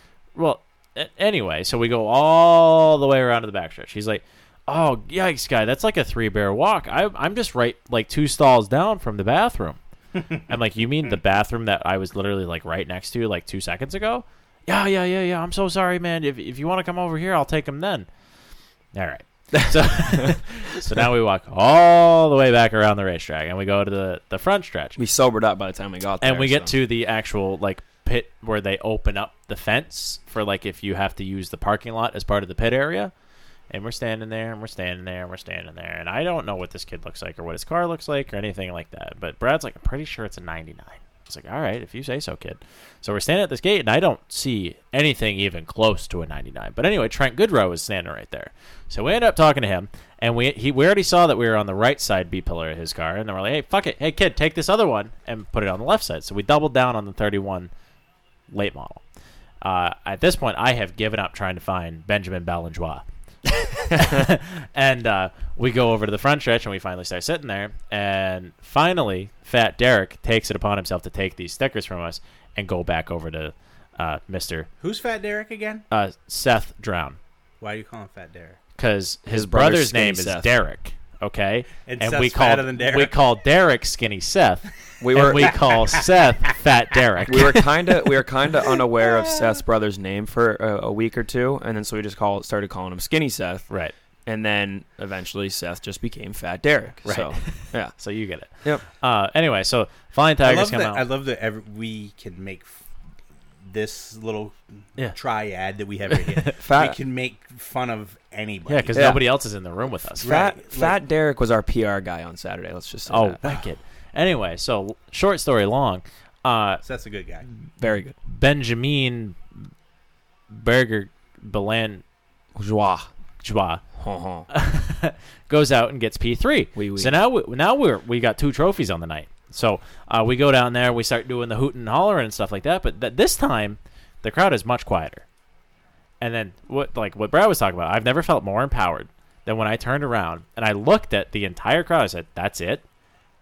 And then they went wild again. Yeah. I was like, "Okay, that's fucking better. Let's go." Uh, and then Trent Goodrow went from like 400th to like sixth, I think. Yeah, In yeah, the late he, model he race? started like basically last and finished so P six. So congratulations to uh, Matt Swanson, P three. Uh, Ben, Benjois. ben Ben Ballinger, Belen, Him too. Bel- Bellinger, All of them. Belanja. Belanger, Ben Belanger. Caleb Rogers. I don't Uh, know where he finished or I think what he car won. he was He was the driving. but 37, I think, Congrats and I to- think he con- won. Congrats on your win. Uh, and congratulations to Trent Goodrow for finishing uh, sixth, I guess it was. Uh, that being said, uh, after the races, though, I found out that White Mountain. Oh yes, Bradley? one, one last thing. You while you were down trying to give Ben Belangeron his stickers right at the fence, I was having this neat little game playing with the uh, the crowd there that uh, apparently all liked us. Where, um, and actually it just started by me being belligerent. Where you know, shocker, Trent Goodrow walks by Oh, yeah. I forgot about this. They're all, all the Modifords are in staging right now. So like we're all there's like a 15 minute delay. We're kind of just standing there. Uh, everyone's just standing there doing whatever before driver intros even started. And Trent walks by, and I stand up and him give him a, you know a standing all. I'm like, yeah, had a baby Trent, which is why my voice is now not uh, existent or like barely existent. So I'm like, yeah, had a baby Trent. Hey, hey, let's go Trent.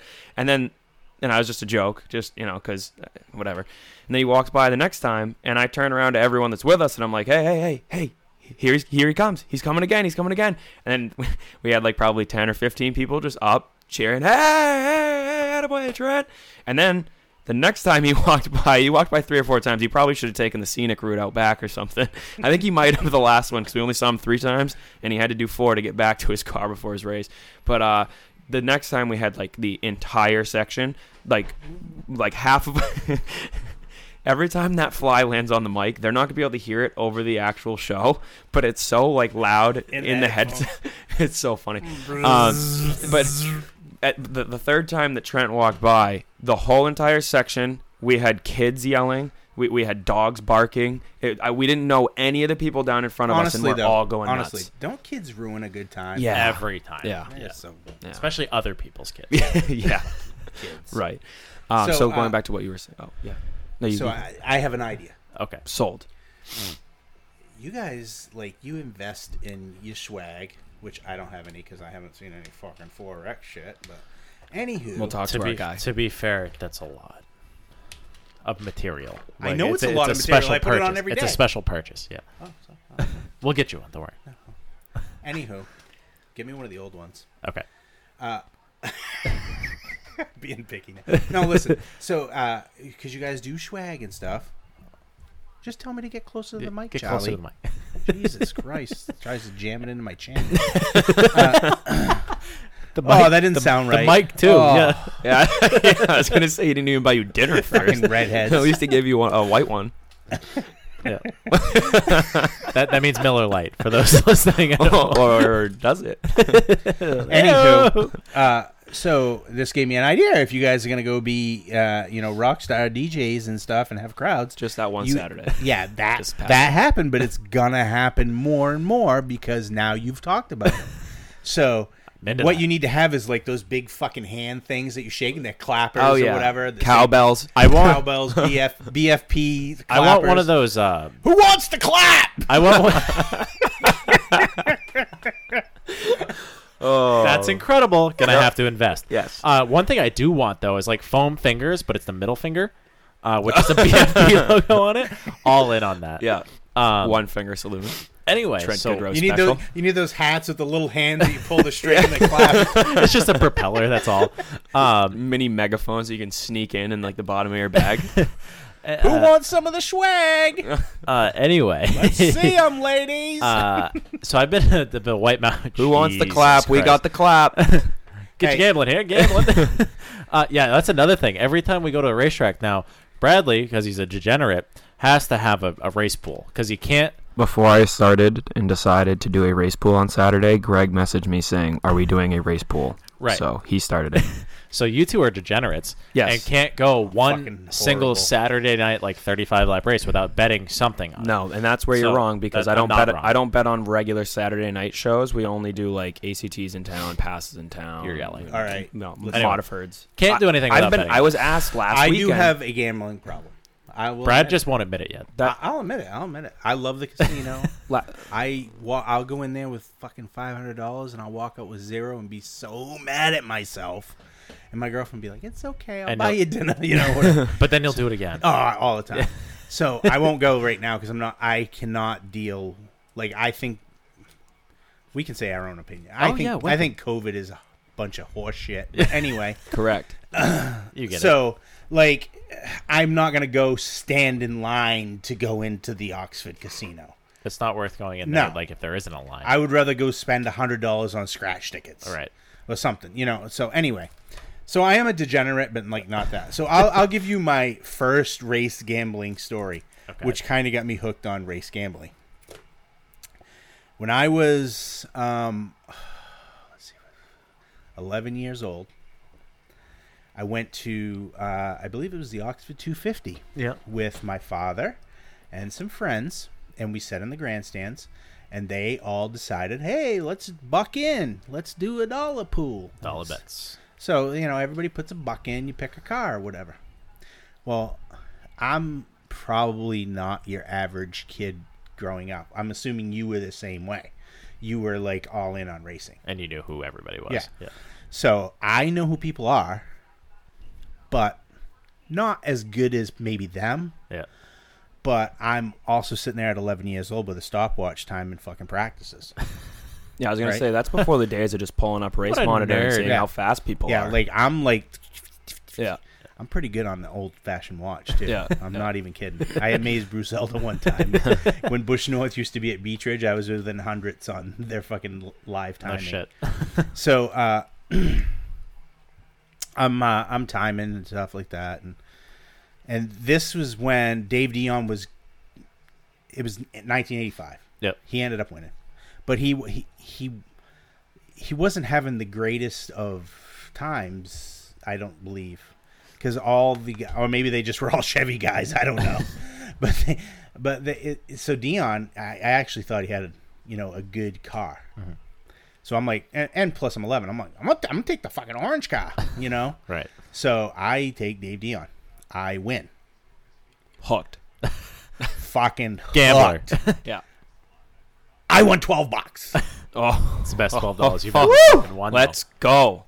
Let's go to the casino So before it existed. yeah, What did that buy back in 1937? it was 85. uh, I don't fucking remember. That's like you could fill your car up. I bet, right? I didn't have a car. I was Yeah. 11. So you could Hello. fill somebody's car up. You could buy a Matchbox car. I Ooh. probably did. I, I, my father probably took it from me. little bastard. Give me that.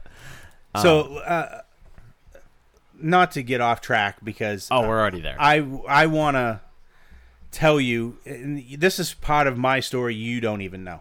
So um, I want to tell you that like, and I don't I don't want to be sappy, but I'm gonna probably be Do sappy. it. Let's go.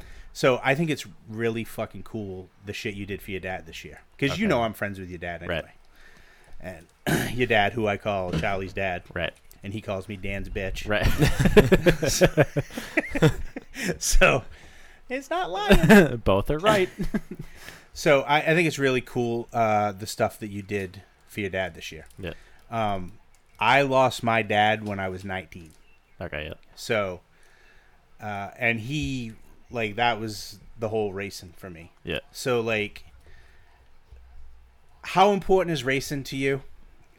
It, everybody has different levels. You know, like me, I have tales of, you know, my dad died when I was 19.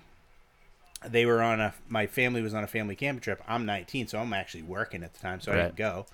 So they end up, they were up country. They bring bring him back, whatever, you know, the whole nine. So like everybody's back or whatever. It's all fucking sad, somber. His friends are all over my house. You got fucking grown men crying and stuff. I looked at my mom. I'm like, I'm out. She goes, What do you mean? I'm like, I'm going on the races. Fucking, I can't deal with this. Yep. So I go to the racetrack, and then I got to tell all these people that know him Right. for years what the fuck happened. So, uh, just to give you like background, I'm not trying to get into No, I- this is what it's about. So, Let's hear it. so this is like my whole like growing up was like a. I was almost made to who I am Yeah. by my dad and my uncle. I'm eight years old. They handed me stock car racing's fucking grilling me on what that part is, what that part is. You know what I mean? Yeah. This is all stupid stuff Yeah. to most people. So I know all this stuff. So then my dad dies. I had this plan. I was going to school. I went to Wyoming Tech for like collision refinishing stuff like that. I was actually working in a body shop when this all happened, but um so my plan was to use that as my gateway into racing down south. Because at that time is when they were before they were starting to get into the Twisted Sisters and all that stuff, Right. but they were still doing body work and stuff like that. That was kind of our plan. Well, then he dies when I'm 19. I don't feel like I can leave my mom and my sister. Probably could have. My sister's way more intelligent than I am. Yeah. Like she's so fucking much better off in life, other than her kids drive her up a wall. But um, uh, sh- so I, it was a moot point, but I just didn't feel like I could leave. Yeah. So here, here I am still. So that just to that's like a little background on why I think it's way cool what you did for your dad. Yep. Um, I appreciate that. just to give more history. Garrett, who you know, Yeah. Garrett Lamb. yep. Garrett's parents, I've been friends with for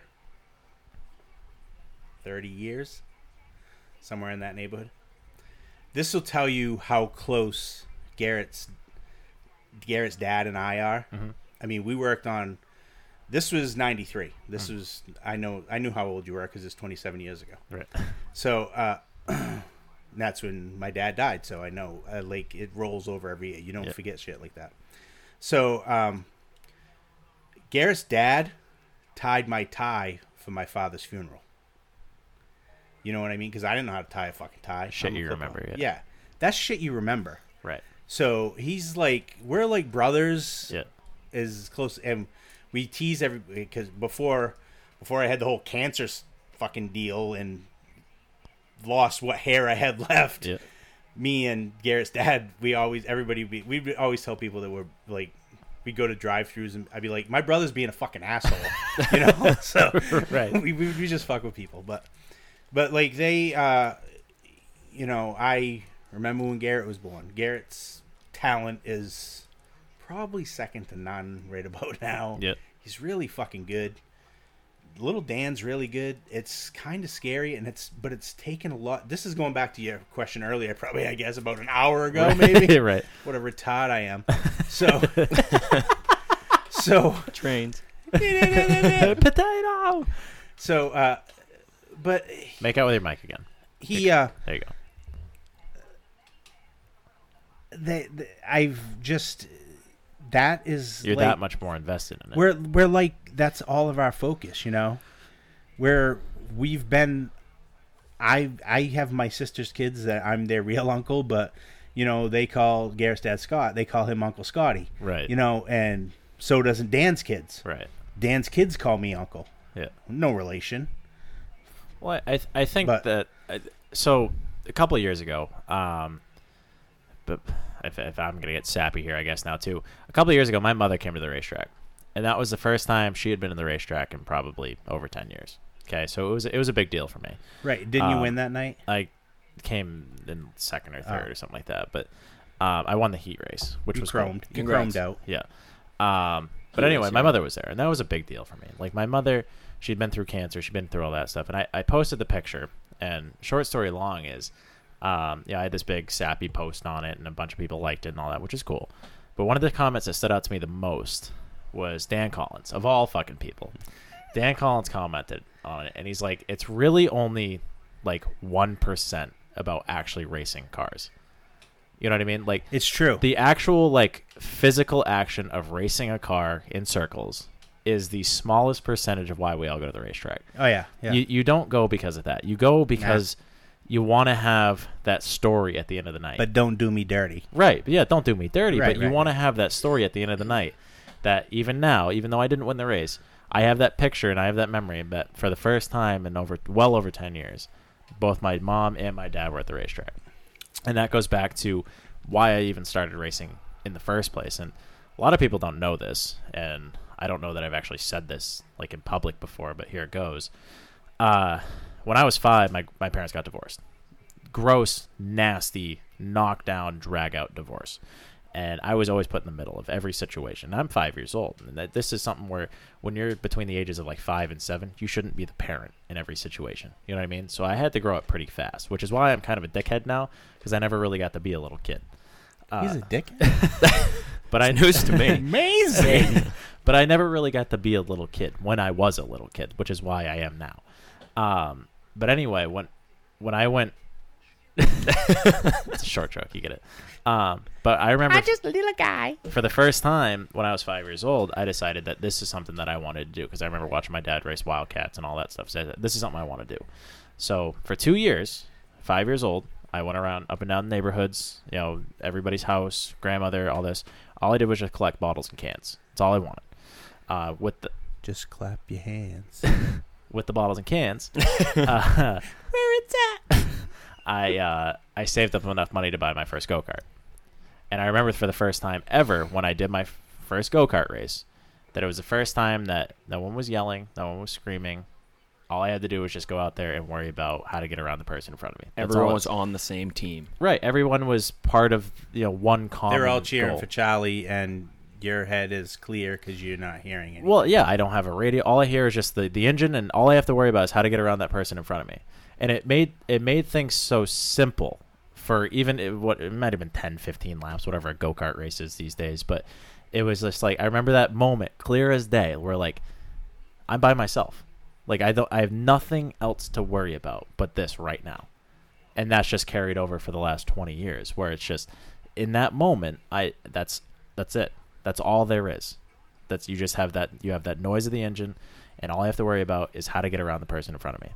And while as complicated as it is to work on a race car, get it ready, prepare it, drive the actual fucking thing, it's so simple in another sense, and that's what I love about it is the simplicity behind something that is as complex as motor racing is. Right.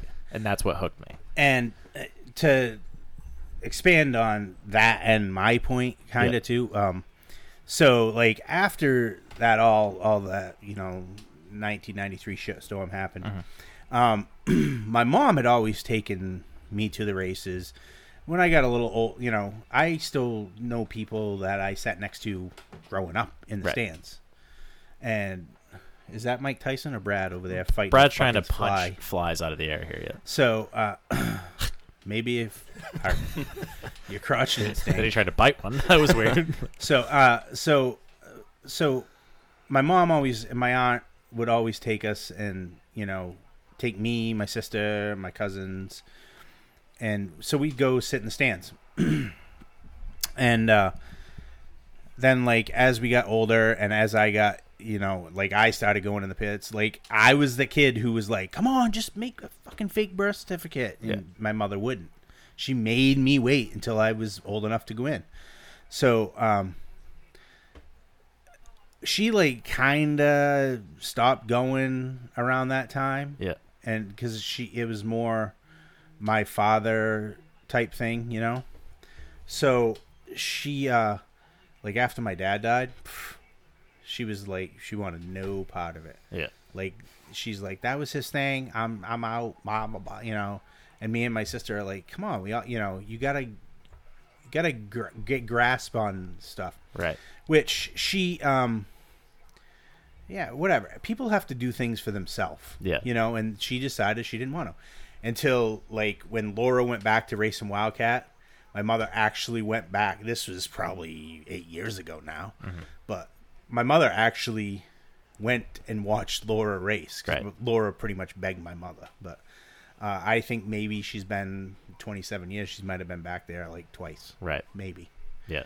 so uh I can see how that's hard though. it affects everybody and but like after my dad died because racing has controlled a lot of my life right. um a lot i've lost mm, about three different relationships over it Yeah. you know whatever Yeah. I mean, if if they are if they don't want it, then it's just it's right this is it this is it and Yeah. i tell them all going in Yeah. like my current girlfriend fucking you know, listen i'm gonna go go i'm gonna sidebar for a second Yeah. my current lady and Steve Perry's current lady Yeah. are the two of the nicest ladies, women on the fucking planet. and then there's you two. How in the fuck did we do that? right. Right. You Yeah. know. Yeah. Yeah. Hung But like any- a bull hamster. Uh huh. so I don't know of that, but anywho, but like we, Steve and I are like, holy fuck, how did we fucking we pull this up? But Right. whatever. So, um, where the, where the fuck was I? I don't know. I was so, just uh, listening at this point. So we, you know, I turn forty. I think whatever. It's coming. Don't worry. It'll be here, Brad. Uh, I refuse to get old. I lived that for a long time. Uh, so uh, I lost relationships over it, lost different things over it. Nothing that I valued, you know. Um, my mom was always, all you care about those fucking race cars, blah," you know, all this, that, and that's all, you know. Why didn't you mow the lawn? Right. Why it's fucking Saturday? It's fucking race day. Back off. Yeah. Yeah. Jeez, mom. Jeez. Uh, so is that a way for you to still kind of be with your dad when you're at the racetrack? Because it's something you guys yeah, do together. Or? It is, Yeah. and you know, uh, I think about it a lot. Yeah. It's it's weird, but uh, I, I never forget Dan's birthday. He's like, "That's a fucking buzzkill." His, his birthday is like the day before my father died, Oh, so I'm yikes, like, "Oh yeah. your birthday's the 22nd. I know that." Yeah.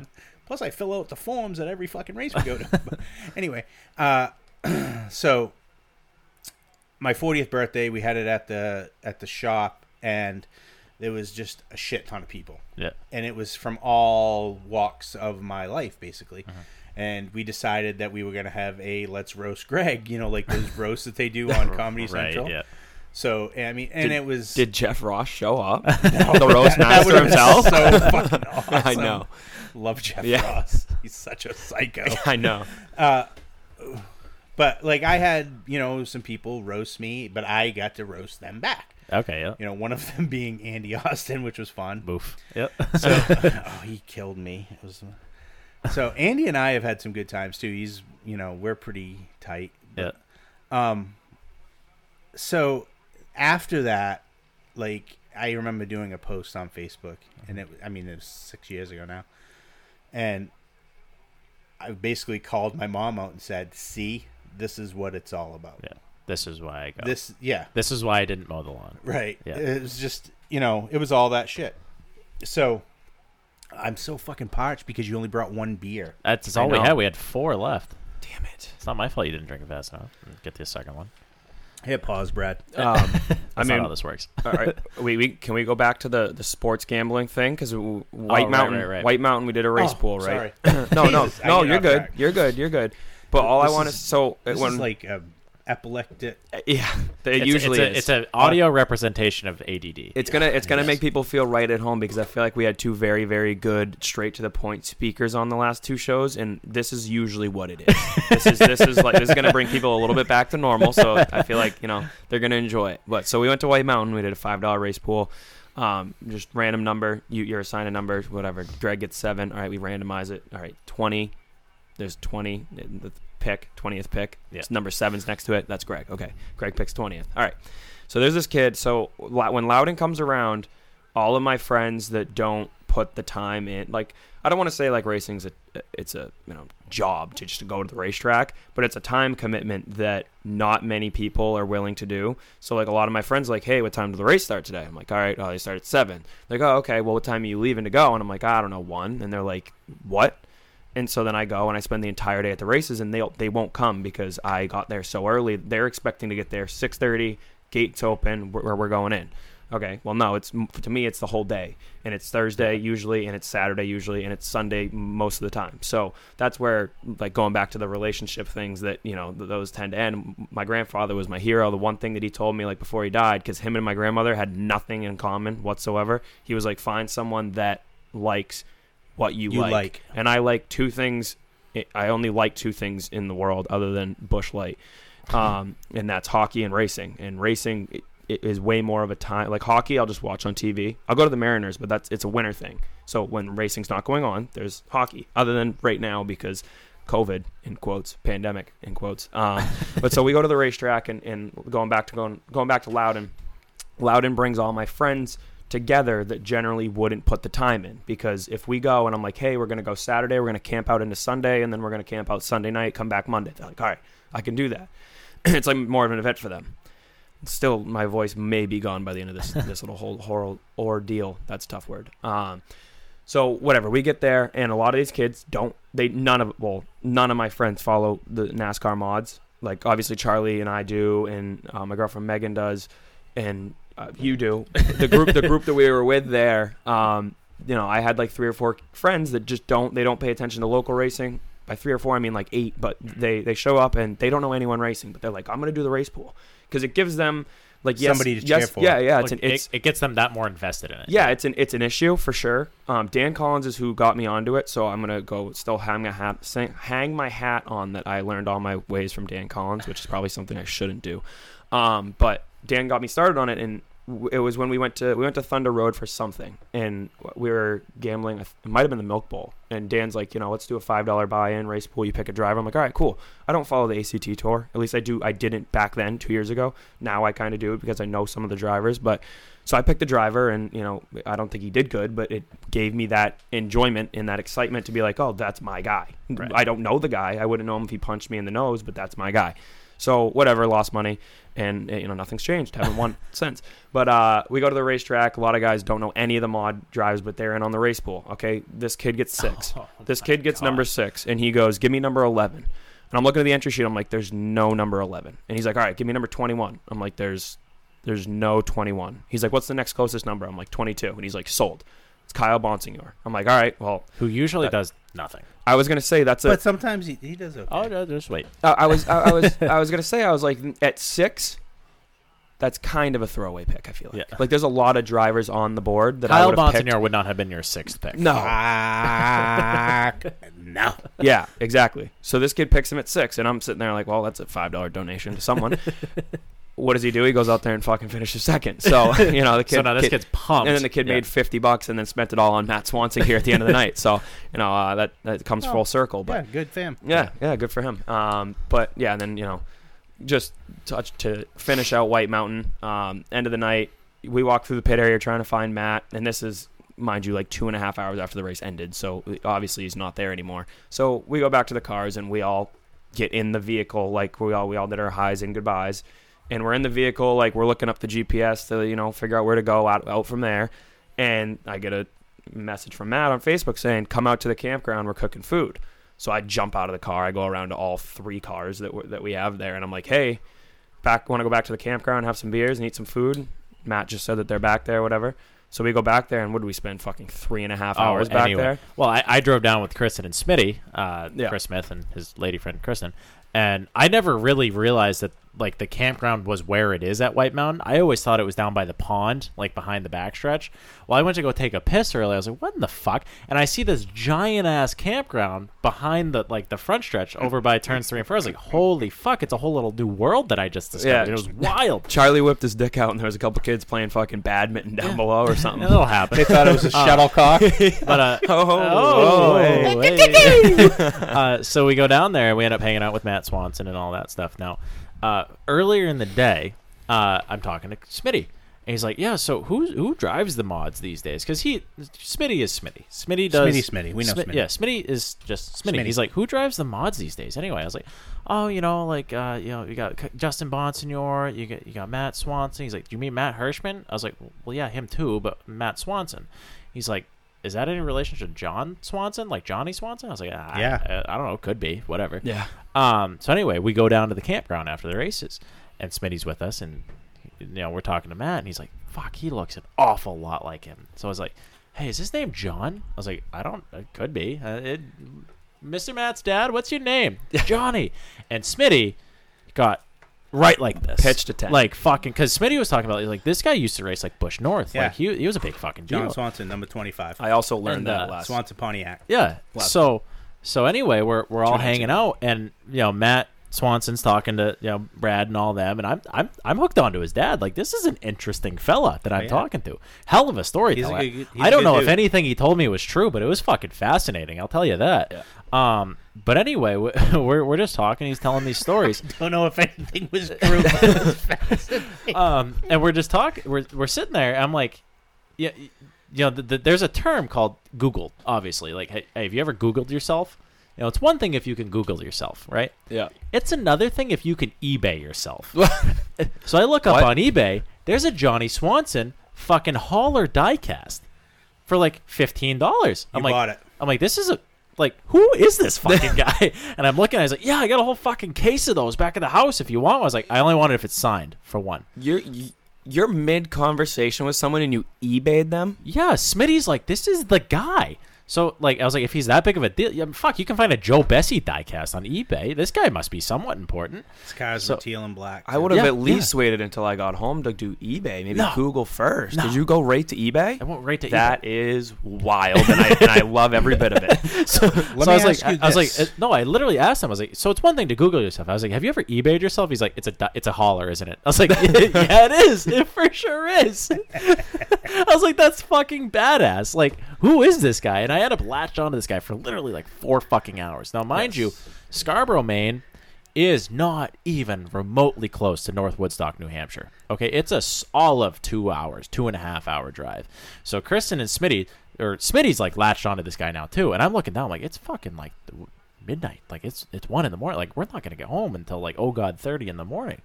So we finally end up th- talking to him, and it, we, you know, I already at this point have a three hat. I have a, a old blue shirt. He's like, yeah, we got a book too. I was like, what do you mean you got a book? He's like, yeah, we got a book on the history of the three car. Now I didn't know anything. Like I, I know the car is famous. Everybody knows Old Blue. Like it's it's a it's a it's a pretty race car, and a lot of fucking a lot of somebodies have driven that car. Um, and You he's talking lying. about how, you know, basically this whole operation they work out of their own deal. Uh, they make everything on the car. He said the only thing that they don't make themselves are like the motor, the wheels, and the seat. He's like everything else they they make it. Like if they bend a bumper, they twist it up, they make a new one. They need a new chassis, they got a jig. You know, they they're putting the body on. They make It's old school. It's literally Lenny everything. Lenny Boehler was the uh, the Yeah. original car owner. and he's saying that like even that NASCAR Whelen modified has like a Fairmont steering rack in it. Like it doesn't even have a sweet rack in it because Right. that's just what they pulled out, and it was like seventy dollars. And he was saying that it's like sixty dollars for the the part, and they get a seventy five dollar core on it. So they make money every time they need a new rack. I was like, that's fucking badass. Like these are the stories that I want to hear. Um, anyway, I, I was talking to him, and I was like, yeah, really, our only mission was like to get out here, sell enough T-shirts so that we can sponsor lap sixty nine of the Oxford two fifty. He's like, that's all. I was like, what? He's like, what's that cost? I was like, it's a hundred bucks. He's like, that's all you want? I was like, yeah. So he literally whips out a hundred bucks out of his pocket, hands it to me. He's like, here, here you go. Just, just promote this book a little bit. So what I'm going to tell you right now, we have one book. It's called The Soul of a Modified, Lenny Boehler's Old Blue. Okay, and it's the complete history on the 3MA NASCAR Whelen Modified Tour car. Okay, goes through the whole thing, all the drivers, this, that, the other thing. Now, uh, what we're going to do is we're going to give one away. So for whoever's listening to this right now, you're exempt because you can't do it, Greg. I'm sorry because you're on the I'll show. probably buy it anyway. Perfect. Um, perfect. That's what we're trying so to do whoever's listening right now, um, go through the comments when we put this put the show up on on the face space in the morning. It'll be Tuesday morning. Uh, we're gonna need the three numbers that they have ever used. So obviously the three is one of them. Now Lenny Boehler, they had multiple cars, obviously all out through that is. They've had three numbers that they've run. Okay, so whoever can uh, put those three numbers up gets a free book, The Soul of a Modified. And it's a hefty fucking book. This thing is solid. Like the the back of it, uh, this is a story that explains the relationship between man and machine. Uh, so th- it's definitely the whole story uh, of, like I said, Lenny Boehler's old old blue there. Uh, solid piece. Thank you again to Matt Swanson's dad for helping us out there. That being said, today on my lunch break, I made the phone call.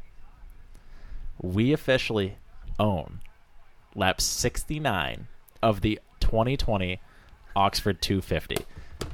Hey, let's hey, go. Hey, hey, let's go. Proud of you, pal. Proud, proud of you, and, and proud of Matt's dad. And, So- and proud of that book and your giveaway. I'm thing that you're happy for you, fellows. But Okay, I, I'm going to make a couple statements. Let's Uh, I got two laps for the Oxford 250 for Night Owl Creations. okay. Uh, Oh, so I guess we have to get 169 now. oh my god, fuck, us, I guess. All right, yeah. You're Whoa. welcome. What else are you gonna put us down for? Let's hear it. Uh, no, uh, what I was going to say about this book is it was written by Lou Boyd, Yes. who is like the guy at Coastal 181 Publications. Okay, yeah. Which they have a lot of books, a lot of good. I mean, anybody who's into any racing history. I mean, I- you know that I'm involved with Maine Vintage, and Of course. uh, so uh, anybody who is really interested in racing history and stuff like that.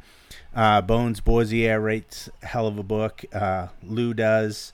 There's there's a number of different people that write books that Coastal 181 publications uh, they publish, and they have like I'm on their mailing list, so I knew that was coming out. I got the pre-sale flyer thingy, Yep. um, but like the book on Bentley, Yep. the Wicked Fast, uh, the book on Richie Evans, Richie. Uh-huh. Uh, there's one on uh, Eddie Flemke, Uh-huh. Ron Bouchard's book. Th- Shit like this is fascinating. They're For- fucking amazing Yeah. to read some of the shit that happened back Well, then. and, and most of these too, they take you back to a time where we, we talked about it earlier. That's why we want the Heck and Hippos back because it takes you back to a time where you literally, even though it was modified and they built it, Are you know, trying to connect Modifieds to minivan Heckin' series Yeah. to yeah, the modified? because Okay, books like this stop. take you back to a time where you still had to go to a junkyard, even though you're building the race car from the ground up. Yeah. This NASCAR Whelen mod still has a Ford Fairmont fucking steering rack in it. That shit's cool. Yeah. And then it, it takes you back even further to the guys like bending pipes around trees for you know roll cages and stuff like that, and building everything literally Like, from hand. I think it's cool because I don't even know the answer to this. Right. To, to your question. Yeah. Uh, the the three number deal. Yeah. Like I thought you were gonna say, um, you know, name three drivers that drove this car maybe if some nobody ever figures out the the number deal, but because there are some do both. do both. Free large BFP T-shirt. Yeah. All right. Because you, you So know, how about that? If you name three drivers that That's drove this easier. car. That's easier. Not including Matt Swanson Well, because we've obviously, just talked about him for days on end. Right. Which the kid is, you know, doing phenomenal. Yeah, he's the real deal. and he's, I mean, it's so great to Born see. in the year 2000, mind you. He's 20 years old. That doesn't make sense to me. It's, yeah, it's, that's it's good to see him linked with a team like this. Right. You know. But what what's cool though is that like part of um must really yeah what we're talking about here is Oh, like I stink. if you go to like um you know like any of the like the trailing arms or anything like that they literally take a, a length of aluminum Yeah, and they they, they mill it down they they tap the ends they put some rod ends in it and it's it's homemade. They made it. They didn't buy it. And Matt's dad was literally saying like you know I've offered to go down to Fury and bring a brand new car over to this operation and they wanted nothing to do with it they said absolutely not we, no, it's we build it's our the own soul stuff of here It. It's the soul of the team. of a modified. Right. The soul of a modified. So again, uh, the soul of a modified, Lenny Boehler's Old Blue. Name of the book. Okay, so if you're listening right now, go over to the Facebook post. It might be up by hopefully 9, 10 o'clock tomorrow, Tuesday morning, and comment on it. I work the Facebook post. the Facebook Well, post. The show will be up before that. Um, yeah. Because I got to listen to it. The at show's going to be up. So once once the Facebook post is up, we want to hear the three numbers that this team has ever driven. Obviously, the number three is one of them. They have two other numbers that they've driven. First person to respond with the correct answer gets the free book. However, in addition to that, we're going to throw into the pile here. Anybody who can name the first person to name three drivers that have driven Old Blue gets a free BFP large T-shirt, or because that's all we have left. So hopefully you're not giant. Yeah. Uh, so if you don't fit into it, at least you have one to give to a friend. Right. So you get it. Um, so yeah. Uh, do you have any weapons of the week, guys? Um, no, the one thing that I did want to add to what you just said, um, not really on the book, but on the whole Matt Swanson racing deal. We went down, so me, Charlie, Charlie, Megan, and I, let's do that before he corrects me, um, bought t shirts beginning of the day.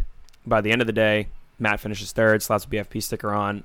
All of my friend crew went nuts, and, you know, I had them buying t shirts. They don't know NASCAR Whelen modified racing, they don't know Matt. At the end of the night, we were just by his stash of shit and I look and I was like selling shit for him. like my, my friends Brad was the ultimate three MA sales. they have no idea anything about Matt Swanson or the three or NASCAR Whelen modified racing, but the one just won race pool money, so I, I had him give it all back to Matt. um, so we le- I left with a hat, Charlie left with a hat, Charlie left with an old blue shirt, the book, and you know I had people texting me being like, "Hey, I want a hat," so I had to get a hat for Seth, who actually works on another vehicle Right. in the series, which is going to be funny because he said he's going to wear that hat while he's spotting. Um, but yeah, you know, uh, you know what I'm trying to get to is that uh, if you want to look as cool as we do, handlebar mustache and mullet not included, you can go to breracing.com and get Matt Swanson attire delivered right to your door. Yeah. Shirt, hat, book, Wait, did those you just three. get that off the whiteboard? kind of. I can I can only see part of it because Charlie's biceps are too big. So I saw I saw BRE Racing right. dash Matt Swanson. So Uh, did, did they tell us some wild story too about how they pick through like wrecked fucking yeah, shit? when Tony Cecily broke the wall last week, I'm pretty Cecily. sure him too. Yeah. Pretty sure they told us that they went down and like picked through his destroyed shit yeah. to So- bring back to their operation. So whatever. again, this is a team that, that they do pretty solid wherever they go. But the, I guess that this this is what they do. This is how they make money. So a- as much as these some like Justin Bonsignores probably spends you know half a million dollars a year to to run a NASCAR Whelen modified tour, tour car. These Um, guys literally build everything. So if they go out and they finish third and they get like twenty five hundred bucks instead of the ten grand to win, they're pissed. Like I asked, I asked Mal, I was like, "Where's the Where's the trophy?" He's like, "I don't know. It's fucking down in the river. It was third place. We don't want that." I was like, "That's wild to me because that's just that little bit extra that we talk about with some of these people. Like, what's the difference between them and other people?" Yeah, Yeah, I mean, that's the history of modified racing is old blue. right. Um, some of the shit that goes on in modified stuff, like, and you what you just said about about Bonsignore being you know a half million dollar operation or whatever it is, quarter million. I, I don't know actual numbers, but um, look up M3 Technologies. Yeah, uh, see you know who sponsors him. Uh, look up Kenneth Massa, who is the car owner.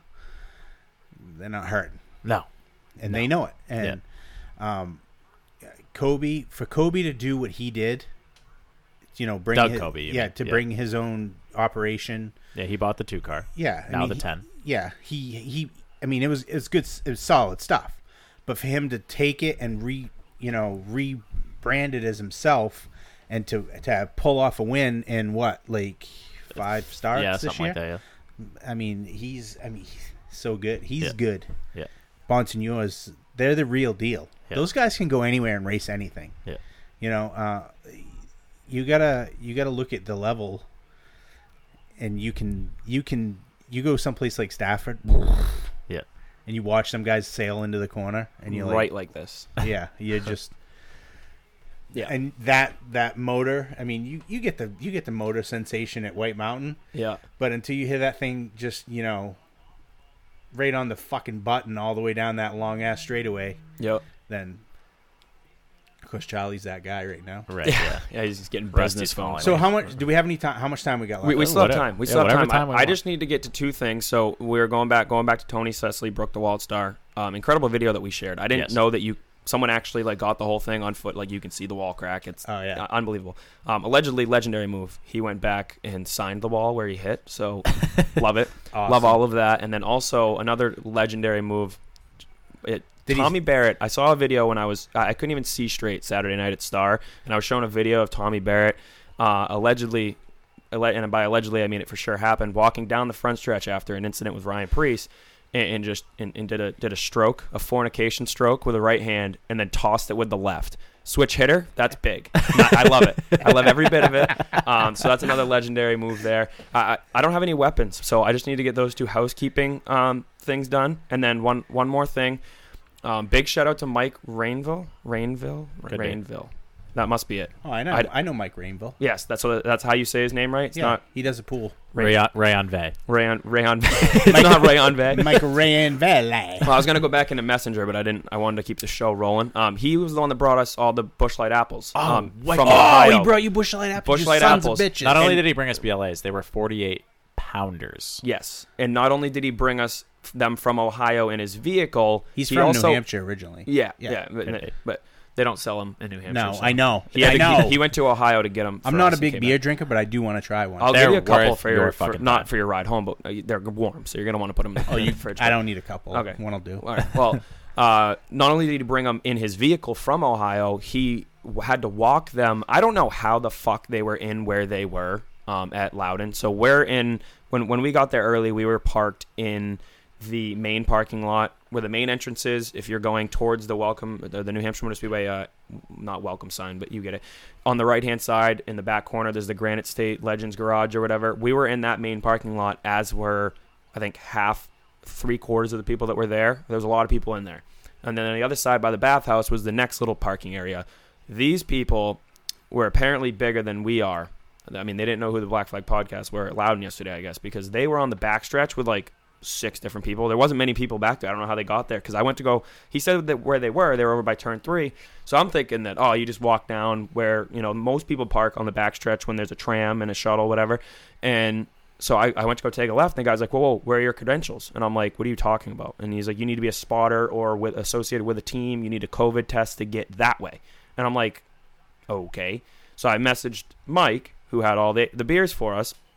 And mind you, he's in turn three. I am in turn two. We could not be far farther away. And he walks him, him and his lady friend, wife, I assume, um, walk to the fence with cases, forty-eight pounders of Busch Light apples, and it's not a it's a far walk and it's not cold outside. Um, so it was a workout. Let's just say that. And then there's no gate for them for you know us to do a proper exchange. We found a hole in the fence and had uh, there's a it's a drug deal. It was literally a drug deal, and there's a video that's about to go on Facebook after we're done recording this of them literally putting like passing them through the fence, and then I had two cases of Busch Light apples walking back through the pit area, and the amount of people that were like.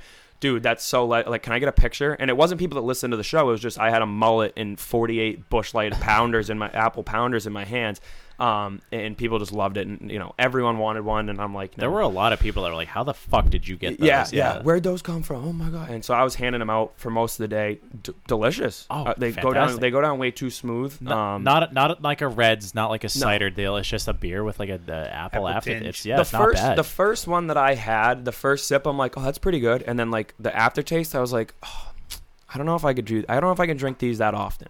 And then I gave it some time, kept drinking. them. like, you know, it's pretty good, pretty good. And then I had an ice cold one. delicious. Yeah. that was delicious. It's very smooth. Um, doesn't feel like your teeth are gonna rot out. So big fan. Thank you to Mike. And you know I'm going down to Jennerstown next weekend. I'm gonna pick up some more. So uh, if anyone wants to Venmo me, I'll, I'll get cases. and Oh, See what I can can or can't do. So Uh, yeah. So weapons. Anyone?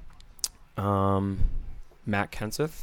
Oh yeah, that was like what four yellows because of Matt Kenseth. Yeah, Three anyway. should have just Um, stayed retired. My weapon of the week goes back to White Mountain Motorsports Park. I went to take a piss. Okay. Those Are the, you gonna you gonna say those kids with a Yeah. weapon? no. Uh, so there's a urinal. For those that don't know, urinals are you, you piss in front of you into the urinal. Pretty pretty straightforward, right? So I'm I'm standing there now. The first one to the left. Those are for pissing. yes. Yikes. I got a urinal story. The first one to the left uh, has dip spit all over the front of it, like literal like like leaves out of someone's mouth all over the front of the urinal. Which I don't know why that was so hard to just. Did you do him a solid and take a step back and pee it off? yeah, I was gonna say target practice. I'm not done yet. Oh, okay. So the one immediately next to it to the right, Had shit. it had shit on it. No, I swear to fucking god. Someone shit in the urinal at White Mountain Motorsports Park. And now when I say they shit on it, I'm pretty sure they like backed up to the pointy part of it and wiped their fucking cornhole with the pointy part of Can the you urinal. plug in? Uh, It was- back that ass right now. They like they literally like motherfucker, won't you back that ass? they they backed their fucking derriere up to the piss station. And like, it, like if, if you drop a log in there, that's one thing. We've all done that in high school. They that's did- a thing. But someone just like wiped their ass on the urinal. Like, there's literally a whole other section of the bathroom for this. And not only did that happen, these don't have dividers. So like, how many people watched this person wipe their ass on the urinal? So my weapon of the week goes to whoever shit in the urinal at White Mountain Motorsports Park because holy fuck, I I don't know if I respect you. I don't know if I'm am fucking ashamed of you. Probably had some of those gross tendies and But it fucking was- just shit them out immediately. That was a whole yikes situation for me.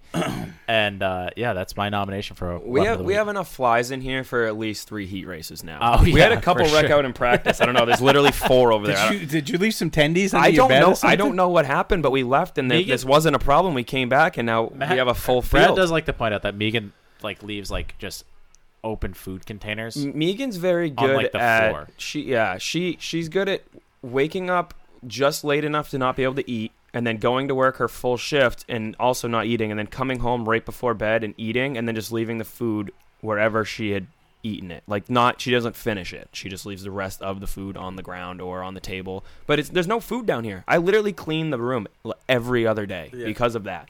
And i mean i don't know i i don't know where they came is there a dead animal out back who Not knows that I'm aware of. No. no let's hope not Anyway, uh, so closing out the show here, Greg, uh, you have a new little business venture, it seems, right? Night Owl Creations. Yes. So how do you start wrapping helmets for someone that typically just spots for people? How does that come about? Um.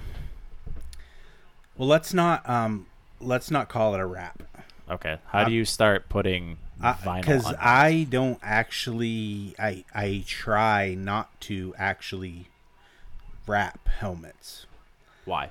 because um, it doesn't stay very good, and because I, I, you've you've probably put some vinyl on in your time. couple, Um, two, three times. Yeah, uh, a helmet is a bowling ball, basically. yes. So it's like The mul- definition of a compound curve. right. Uh, so it's so difficult to do it, and you have to have so much extra material.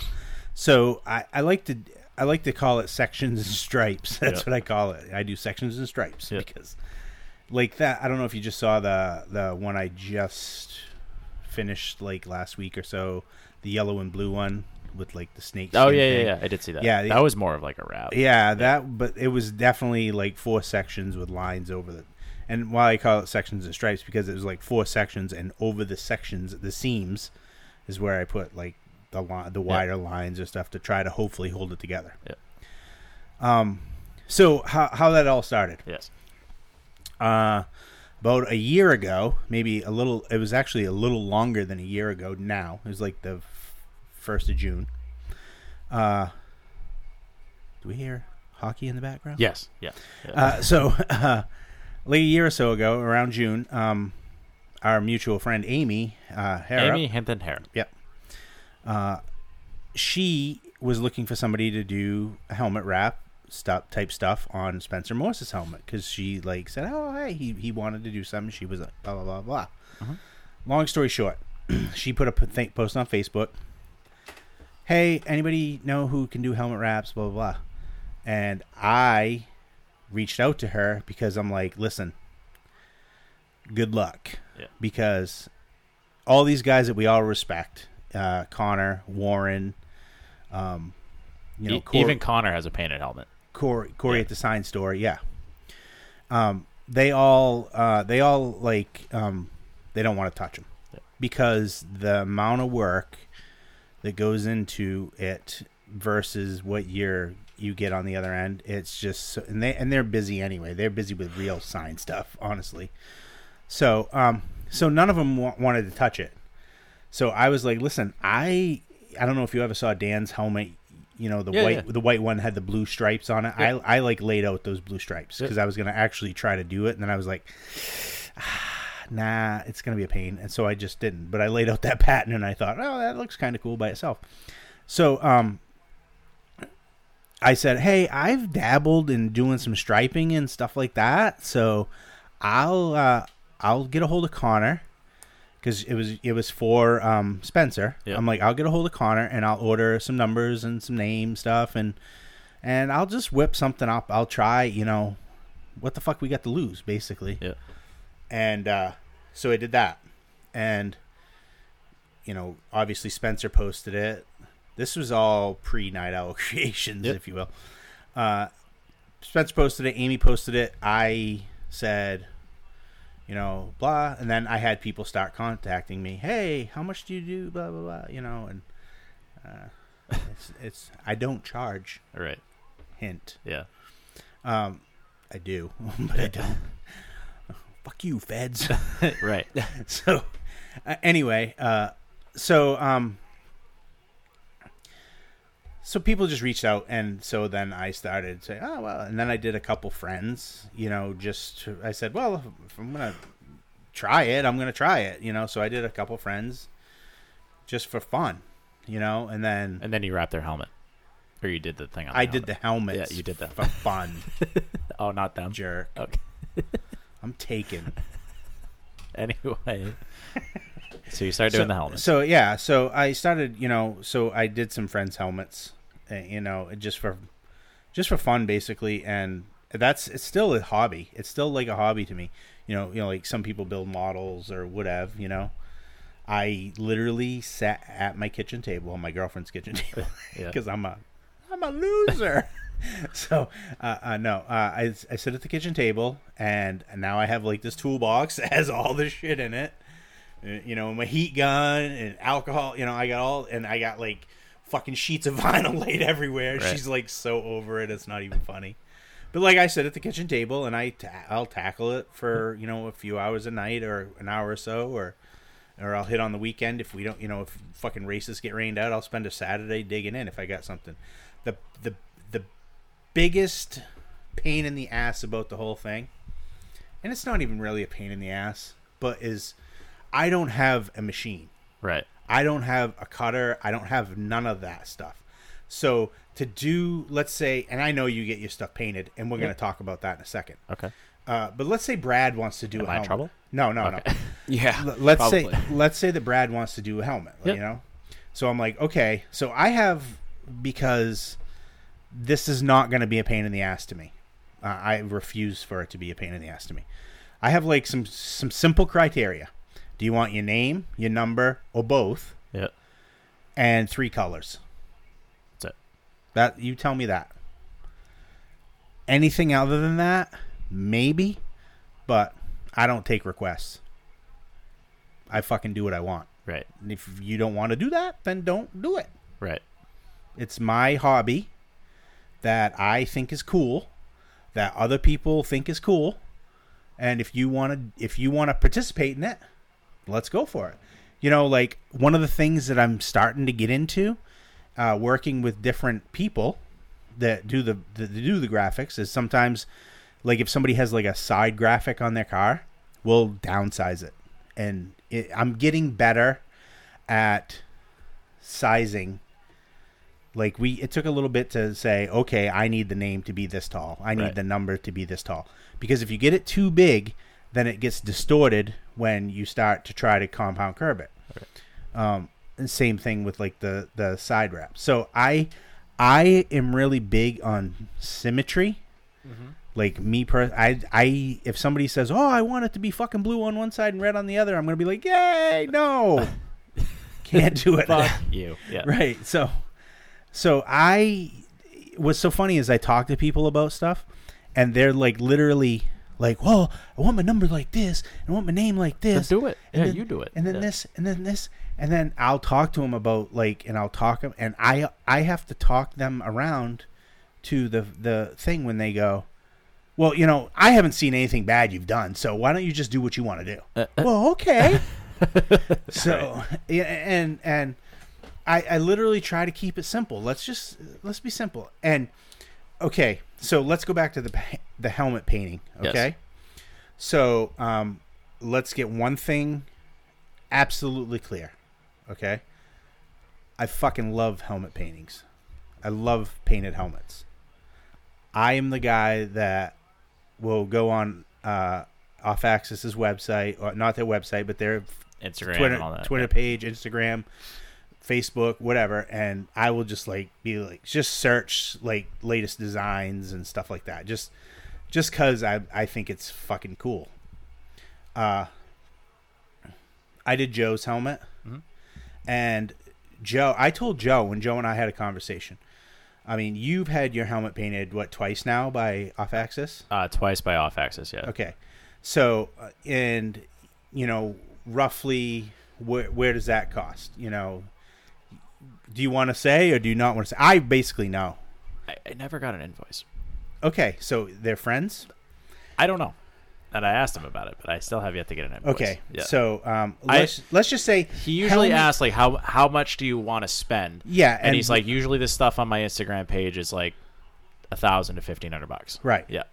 So, uh, helmet paintings, depending on who you go to, from what I've learned through the years, because I've I've always enjoyed it, like not just in the last year and a half or so, um, is always somewhere, depending on the quality and how intricate you want. Right. You're somewhere between six hundred and two thousand dollars, Yeah. All of that. somewhere in there. My friends at Night Owl Creations are not quite that pricey. uh, so anyway, but I love like helmet paintings, and like when Joe, when we were going through the process, when he was talking to me about it, I'm like Joe.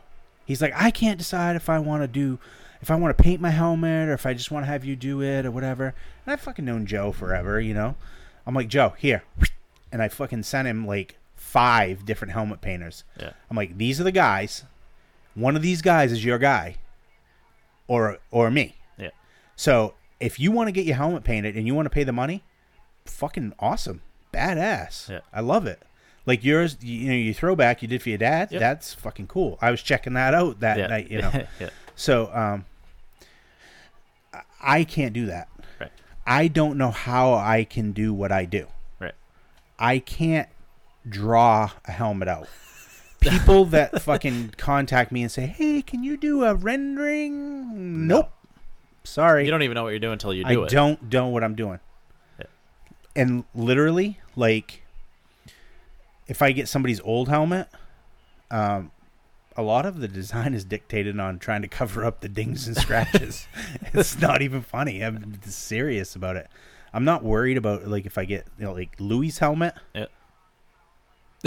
Yikes. Yeah. Louis Louis' helmet was a chore. Cracked. So- no, it wasn't It's cracked. two pieces. Yeah, it wasn't cracked. so, uh, no, but he uh, like,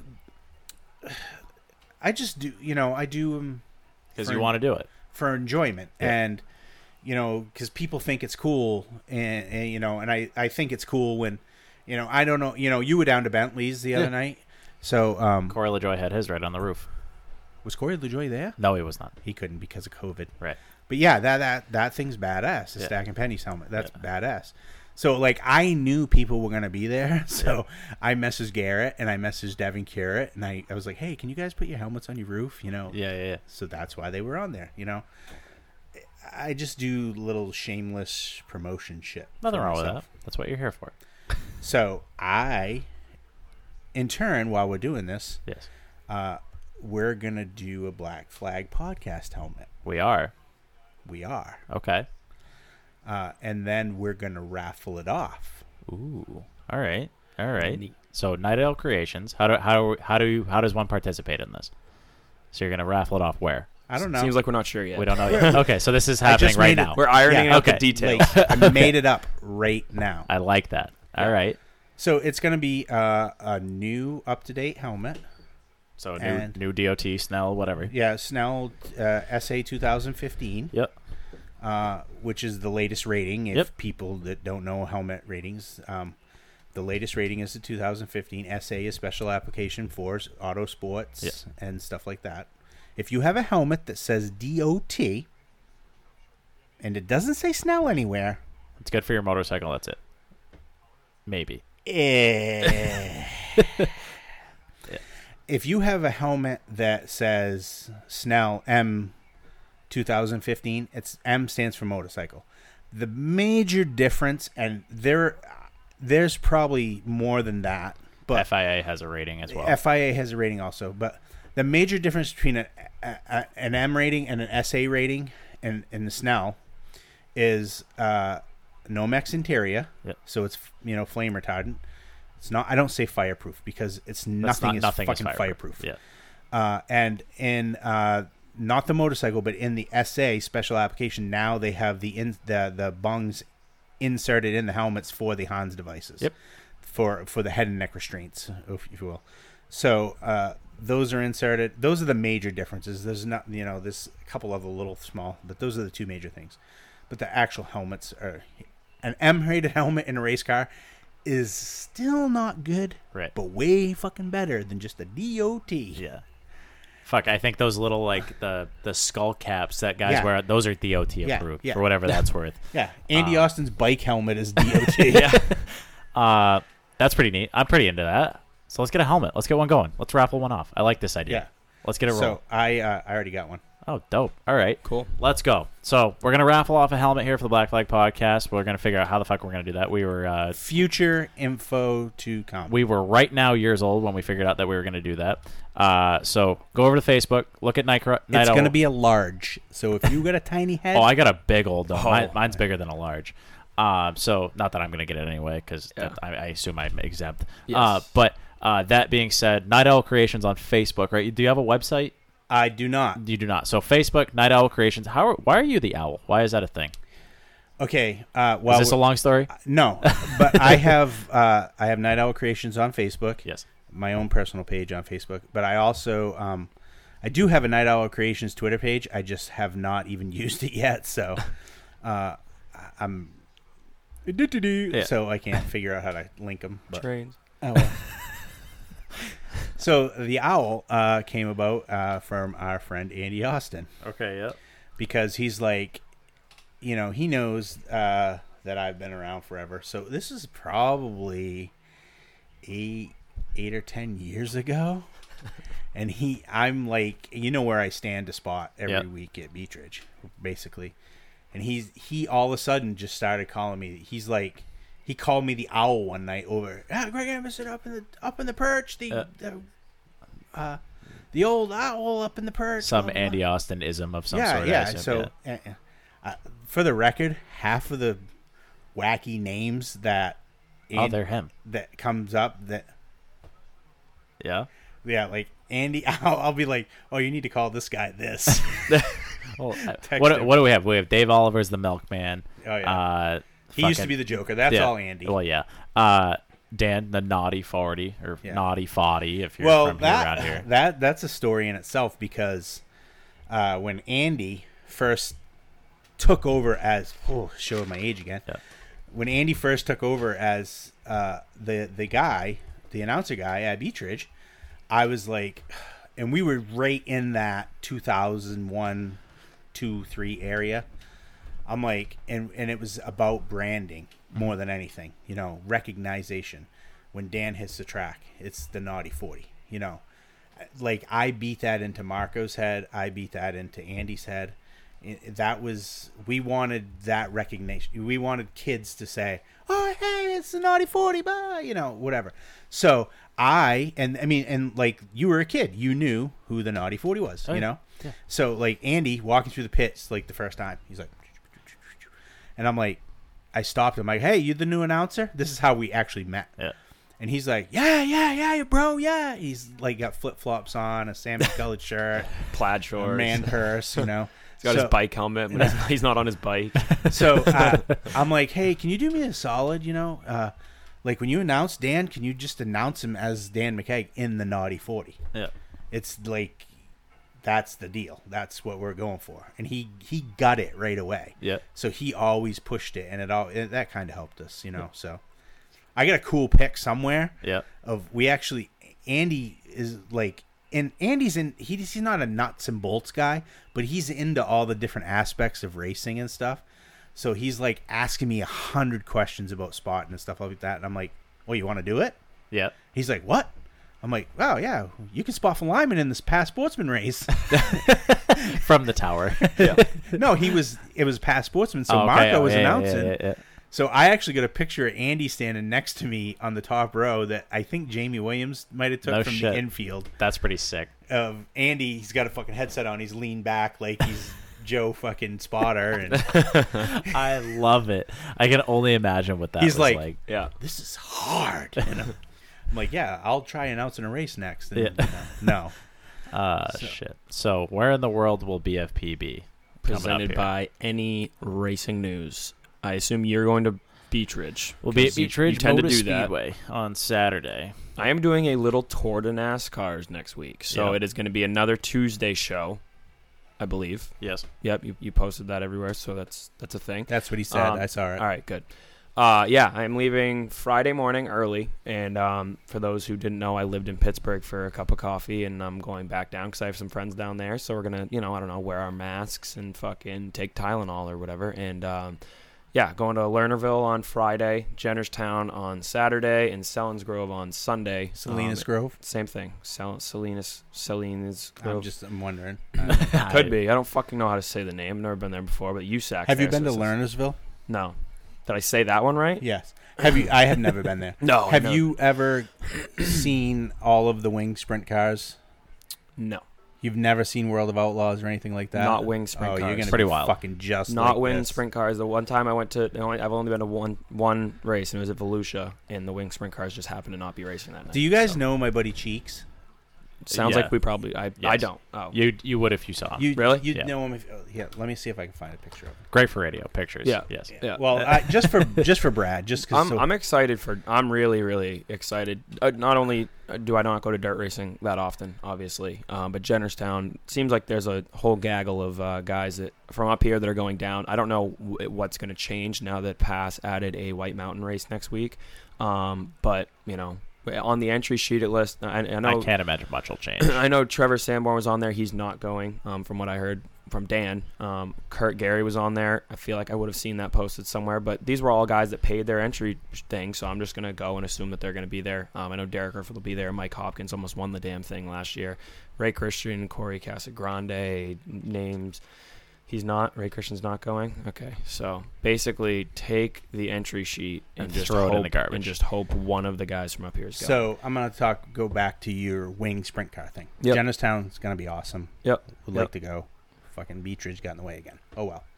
Anyway, it's gonna be great Wildcat racing with Garrett and Little Dan again, and I think we might take the pro stock to Beechridge, but I'm not sure. Uh, so we go to Vegas for the Cup race. Cheeks has uh, uh, he has tickets. He his dad we, he gets tickets to Vegas. His parents go out to Vegas like every year, and so for a couple years back in the early 2000s, we went to the Vegas race. Yep.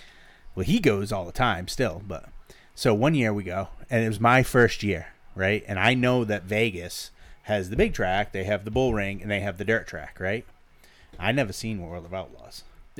And I'm like, so we we're getting in and we're gonna be in Vegas on Friday night. And I'm like, Cheeks, let's go. We're going to fucking World of Outlaws. He's like, Guy, it's Vegas on Friday night. I'm like, I don't give a fuck. Yeah. World of Outlaws, dirt track, half mile Yeah. in Vegas. Gotta go. He's like, I ain't going to World. of-" So his brother was with us too, right? So anyway, make we ended up going. I ended up talking him into going. He's fucking pissed off the whole time, right? Yeah. Yeah. So we get there, we buy tickets, and we're like, we get our ticket stubs, and you know, I'd never been to like a hell on wheels dirt race, you know, and I'm like, look at the ticket stubs. I'm like, fuck yeah. He goes, what? I go, we got like s- row two, seats one, two, and three. I'm like, this is fucking the balls. These are great. Looks fucking sweet on paper. Right. Yeah. We, so we go sit down, and I'm like looking around, and I'm like, something ain't right here. And Cheeks is like, what do you mean? And I go, I had the basically the same experience. I go, that's the handicap section over there, and it's like 25 people in wheelchairs, right? There's no one where we are. the, well, no, those people where we were. Oh, okay. But the the 25 people in wheelchairs are covered with blue tarps and have fucking goggles on. yeah. Oh yeah. Yeah. And the guy behind us, when they they come out because they've packed the track, so now they're coming out to do like hot laps or whatever. Yep, yep. Before they go, the guy behind us is like, "Hey," because we had got like a bucket of beers or whatever, and they fucking open all of them. He's like, "You might want to cover your beers." and we're like, "What?" And he's like, "Cover your fucking beers," and he's holding his thumb over the end of his beer, and he puts his goggles down. Yep. Now we got no goggles. We got sunglasses on the top of our head. Yep. Yep. And like four and a half seconds into the first one, fucking burping the throttle going into turn one, Yeah. we're putting sunglasses down. Oh yeah. Because you're getting peppered with these clods of mud, clay. If you've never been, you don't know any better. Yeah. So Right. the, the the late models were there when I went to to um, Volusia, and we, we showed up very late. Um, pounded a couple beers in the parking lot, walked in like we own the place, and they're like, "Oh, do you guys want uh, reserved seating or general admission?" We're like, "Ah, fucking general admission, whatever." I'm like, "What what is that? Like, what's the difference?" They're like, "Oh, you can go up like row 10. I'm like, "Ah, pff, never been to one of these before. I'll sit on fucking in row one. I don't give a shit. Whatever." We sit down and, and we're walking in. Everyone has safety goggles on. I'm like, "What is there? Like a fucking solar flare or something coming? Like what what the hell's going on here?" And then yeah, all, like all of a sudden, you know, they come around the corner for the first time, and I'm getting like pelted in the face, and I'm like, is someone throwing something at me? Like, what? This is before the podcast too, so I'm like, I don't think I pissed any of these guys off. I don't know anyone racing today. And yeah, I mean, we were just absolutely just like just covered. I was wearing a white T-shirt, like a friggin' Oh, Jeff yeah. Gordon T-shirt. So I guess I learned. I got next when I show up to fucking Lernerville on Friday night. I got to have like Jeff Gordon early like 2002 sunglasses on that look like I'm fucking Phelps in the Olympics. That's just, what you just need. yeah, ready to go. Um, but yeah, I mean, I'm, I'm excited. Never been, never seen wing sprint cars, and I don't think Megan has either. So They're they're and I mean and they're they're like a super modified, yep, but on dirt Yep. and narrower and stand taller, but they get the wings. They're the same thing, just completely different. right. Yeah. they are. They really are. They're Yeah, like yeah. the same horsepower, the same, you know, the same weight Power and all weight that. and all yeah. that, yeah. But like, we were there, and Cheeks was all like Grumpy McGrumpkins, and then he fucking loves it. Yeah. You know. Oh, I bet. Now, now he's lo- like when we were there. Like I don't know if you guys remember like Outdoor Life Network. Oh yeah. But they Yeah. used to like they carried the World of Outlaws that year, so they're they're there filming right. Yep. And Cheeks' brother he- Ed, he was like Big Ed is our truck driver now, but like Little Ed, yeah, we used to call him Shithead because he was a shithead. Yeah. So uh, he like he's like I'm gonna get on fucking TV like that. So they're going down the front stretch in this pickup truck with like a guy standing in the back filming the crowd like cheering and stuff like you see on TV. He fucking jumps the little fence. And he's hanging on the big fence, like fucking climbs halfway up. He's like, "Wow!" shaking it. like that guy Oh, did it. What was it Kentucky? Yeah, yeah, but, that one but he wasn't like on the top or whatever. But Yeah. uh, so uh since and Cheeks is just event like like he's like trying to coax us into going to Vegas next you know next spring or whatever. And He's like, oh, fuck, World Outlaws are gonna be there. Let's like his Yep, What a golden ticket, you know. yeah, I'm in. So uh the other thing that we have to talk about because you turkeys turkeys. not gone to the fucking snowball derby. No. Oh, yes, that's See, on- I that's- was that's we- on my we- plan. I had plans with Kristen and Smitty to go down because you guys had it seemed like an adventure last year. Yeah, we go Uh, every it doesn't year. sound like they're going anymore. So I now need a new ride or plans to go to the snowball derby because I've never been. Planes, I think, are probably what's on the menu. My sister is the hookup. She hooks up with who? She she hooks up with Steve Taylor. You know who Steve Taylor is? Should I know Steve Taylor? is? You, know, you might want to know who Steve Taylor is. I feel like I'm gonna know who Steve Taylor is. Steve Taylor's T Money. T Money. We like money. Yeah. All right. Uh He uh he he's my brother-in-law and he used to race years ago and he is um one tough son of a bitch. Uh anywho, yeah. so my sister is the hookup. She plans like the hotel, the fucking the So we're going is, is what it sounds If like. If you guys want to go, I Yes, can sold. talk and see if she can. I don't know what her deal is. She gets like a book of tickets because she re-ups every year. Yep. So we can see if there's maybe I can. She can probably definitely put you in the group for the hotel package because she gets a group rate because she gets all of us rooms. Um, but she, um, I don't know about the race tickets, but you're gonna want to get like the all access VIP. Like we go down, uh, like me, Scott, Garrett, Dan. I don't think Dan's going this year, but uh, all of us like we'll go down and we'll hang in the infield. Were you just cheering because of the I fucking was. hockey The game? Penguins Penguins yeah. just scored, so Yay. Brad's right. also like, happen says- to be the greatest hockey player of all time, Sidney Crosby. Go back to your story. So we'll like go hang in the infield, like for pra- practice, qualifying and stuff. And uh, I know it's wicked good for radio. Yep. But I will show you guys a video on my phone after of like Seems like we're gonna be sitting here watching videos. When the show how, how fucking close you can get to the track. Oh yeah. Like Jamie Williams is like hung off the fucking inside wall. Yeah. I, here's a quick Jamie Williams fucking. You're, you're in front of Jamie. Snowball Jamie derby. would probably be a good one to have on the show. Yeah, Oh, he would. Yeah. That dude, we've had some fucking fun. Yeah. Anyway, uh, Hanging off the wall. he's hung on like he's hang the front stretch wall at Five Flags. Yeah. I, he's like as the fucking things are zipping by. Yeah. So he uh he is like where we sit. We sit like down in turn one. We have a section, you know, whatever.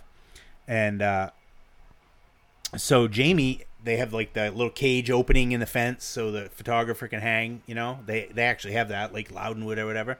So Jamie like scurries up and takes that primo spot. The fucking car's coming straight down the front stretch. You know, so he uh he he's down there. It's blazing hot, right? And I was still smoking at the time. You know, I'm I'm a reformed smoker, so don't hate me, smokers. I don't give a shit. I know you don't, but uh, but I was still smoking at the time, so I go down to rip a butt. Right, it's a fucking long caution. I know it's gonna be a long cleanup, whatever. So I go down to rip a butt, and I'm down there, and there's like some little concessions behind us, not like the big ones, but like you can get like some candy bars or you know whatever, drink whatever.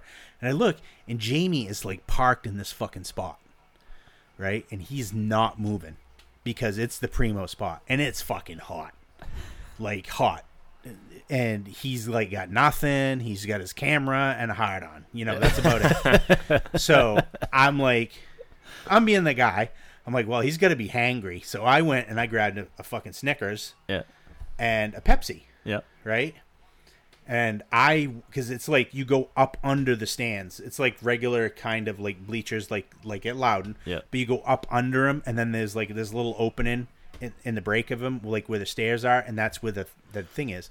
So Jamie, you know, snaked his way up through there. So I walked up through there, and I'm like, I'm like, hey, bro, like that. He turns around. I'm like, yeah, and I like I hooked him up, you know, being a nice guy. Fucking Stady behind me. You can't be down here. In his fucking southern accent. I think I'm going to the clink. I'm, They probably thought it was a drug deal. right? you can't be down this close to the track. And I'm thinking to myself, if I'm fucking standing up above him on the fence, I'm gonna be in the same Yeah, J- spot. Jamie was just on the track. right? Yeah. so, but it's, I mean, you you there's so much access that like you can go down and like you're walking around and you know. Do you know Scott Mulkern at all? I, yeah, I do. Yeah. I don't know.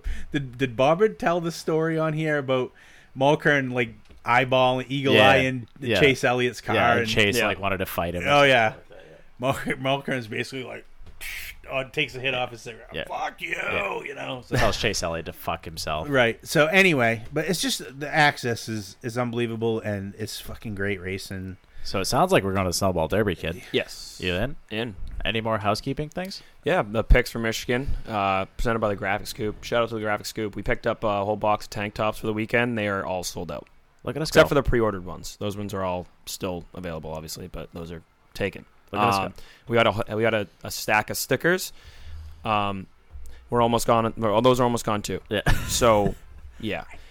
All right, we'll give you two. So we're probably out of stickers. By the time you hear this, stickers will be will be out of stickers. So we'll have to, I guess, order some right. more. But I guess we need more tanks too. So Those a picks hit. for Michigan. Yeah, and they're doing a double header, so it's one and two. Ooh. Um, last thing before you can do you can do your thinks and thoughts about Michigan uh, snooze fest or whatever. But uh, Derek Griffith raced Toledo. They had a back to back little situation there. Um, finally on a short track, you know his fucking bread and butter. Finished seventh and fifth, I believe. Very respectable. Was fast there. Showed him, you know, they knew he was there. Um, so it was good to see. He just he just keeps building. So, you know, I don't want to say congrats, but I guess congrats. Yeah. Um, you know, it's Better than last. yes, Yes. Well, for sure. Um, but you know, it's it's good to see someone go out there and he's not that he maybe he's methodical or whatever, but he, he just goes out there and is he's just a smart racer. Right. He's not going to go out there and back it into the fence, overdrive. You know, Well, overdrive. yeah, the I don't. corner I don't and- think he's going to go out there and try and wreck this guy's equipment. No, either, No, so- I think it's Very I think smart, I think so. Derek no Derek's had the funding always, but I think he knows what a dollar's worth in terms of how Right, what and that he- ride costs and all that. He's and gonna go he also knows down. how valuable the track time itself is. Right. You Yeah. know the the the staying in one piece and whether you finish fifth, seventh, eighth, years years it's valuable He's learning learning. right there. Absolutely. Yeah, Uh, you go out there and you stuff it in the fence lap two, and Jesus, there goes like your whole weekend. Right, I mean, I don't know what the the backup car you know situation looks like for them, but you know, there's two races back to back, so Uh, so pick for Michigan. picks. So two Michigan. picks. It's Saturday, Sunday. You said. Saturday, Sunday. I assume they're doing a what do they do? 15 car invert or whatever. Whoever finishes 15th starts on the pole for the next race or whatever. I'm gonna go with Chase and uh, Billy. Interesting, because I was gonna go Billy and Alex Bowman. Interesting. So, I don't know why we're picking Oh. Chevys, but You guys are all over the Chevys. Yeah. yeah, Why do I feel like I'm getting stared down right Because it's your turn. yeah. Alex Bowman won fucking Auto Club, and it's basically the same. yeah, shit for I him, so. I was actually thinking today because I knew you guys were going to put me on the spot on this, and I was like, I think all the Chevys are going to be fast. Yeah. Yeah, I think Tyler Reddick, especially at a especially at a two mile racetrack where it's all downforce, all horsepower. Right. Toyotas have been kind of really nowhere to be found I- lately. I mean, I'm gonna- Dennis did okay yesterday, but other than that, they've really been off the map for sure. I'm gonna then- pull. I know, I know, I'm gonna be that guy. But well, no, I was gonna take Harvick, but I'm not taking Harvick. I'm Okay. not gonna be that guy. Who you got? I'm gonna take another uh, Stewart Haas. Cole Custer. Nope. uh, I think I'm gonna take Almirola. Aric. So uh, Eric Just and who because else? I think the thing's gonna be trimmed out. Is he going to double down or is he going to do one and then who gets the other? I think He's uh, been on a bit of a heater as of late. I think um I think I was gonna take uh I was gonna take Bowman, but I don't want to be like a fucking clinger. Uh, so I'm gonna I'm gonna take Clint Bowyer because I th- I think that they're gonna have the Stewart Haas cars. They're gonna be all I, I honestly think Harvick's gonna just dick stomp them. Yeah. But I think they're gonna have every, the Stewart Haas cars trimmed out so much that they're just gonna be sailing down the straightaways. yeah. And and I can see it. I respect that. So I So think that's it. My voice lasted a little bit. yeah. So hell of a show. Thanks, Greg, again for coming on. no Uh, we problem. like the stories. Didn't get into any Steve Perry stories. no, but- no, it's not the last time you'll be on. Yeah, I'm that's sure. for next time. Um, so again, episode seventy six. That's Dave Lamprin, Taylor Taylor Lampert. Lamprin. Taylor Yeah. Lamprin. That was Also, yeah. Uh, I Thanks guess. for leaving us another one. Yeah. I guess to pick. 'cause Jay I don't know many. Johnson from back in the day, I believe. could be. Was he 19? I have no don't know. idea. Hold on, I'm gonna I'm gonna Google NASCAR number seventy six here real quick. Anybody else can think of anything? Yeah, I'm trying. What did I say earlier? Rick Mast, but that was a seventy five. NASCAR Mhm. number seventy five. This is great for radio. NASCAR. You guys don't have any service down here. Do, do, No, not- or in all of Scarborough. Oh. it's a shithole. Kyle Busch was a 75 once, or that was 75. Just kidding. Yeah, you we're on 76. Yikes! Oh, why did I think of that? Oh, these are a bunch of Hmm. schmuck nobodies. Correct. I have no idea. How about Unocal 76 for the hey, old I school like that. reference? Hey, hey, I like that. All right, episode 76, Unocal 76. Dave Lampin, Taylor Lampin, or Pierce, whatever the fuck her name. It's, it's Taylor Lampin. Um, again, thanks, Greg. I'm Charlie Sanborn at C Sanborn. I, I, I keep an eye out for the Facebook post again, though. Free book, uh, giving away the Soul of a Modified. First person to jot down in the comments the three numbers that they've driven for that race team. Three is obviously one of them. What are the other two? Uh, another person to give us three drivers that that team has had in their day gets a free large BFP shirt. Uh, Is it- are we doing both? Like, is one person going to win both? one person's going to Okay. get one, Oh, and if they, I mean if they answer both correctly, I guess. Oh, okay. Um, and then keep an eye out for. Apparently, we're going to raffle off a helmet too here at Night Owl Creations. Uh, go to Facebook, Night Owl Creations. Greg Emerson. Uh, apparently, a Twitter account that has nothing on it. Uh, and then you are Brad Saucier, right? Uh, today I am. yeah. Today. Tomorrow. So that's at Might not be. bsauce96. Collectively, we are at Black Flag Pod. Uh, so for the whatever time it is now, uh, just listen to this cool car noise thing that we do at the end of every show.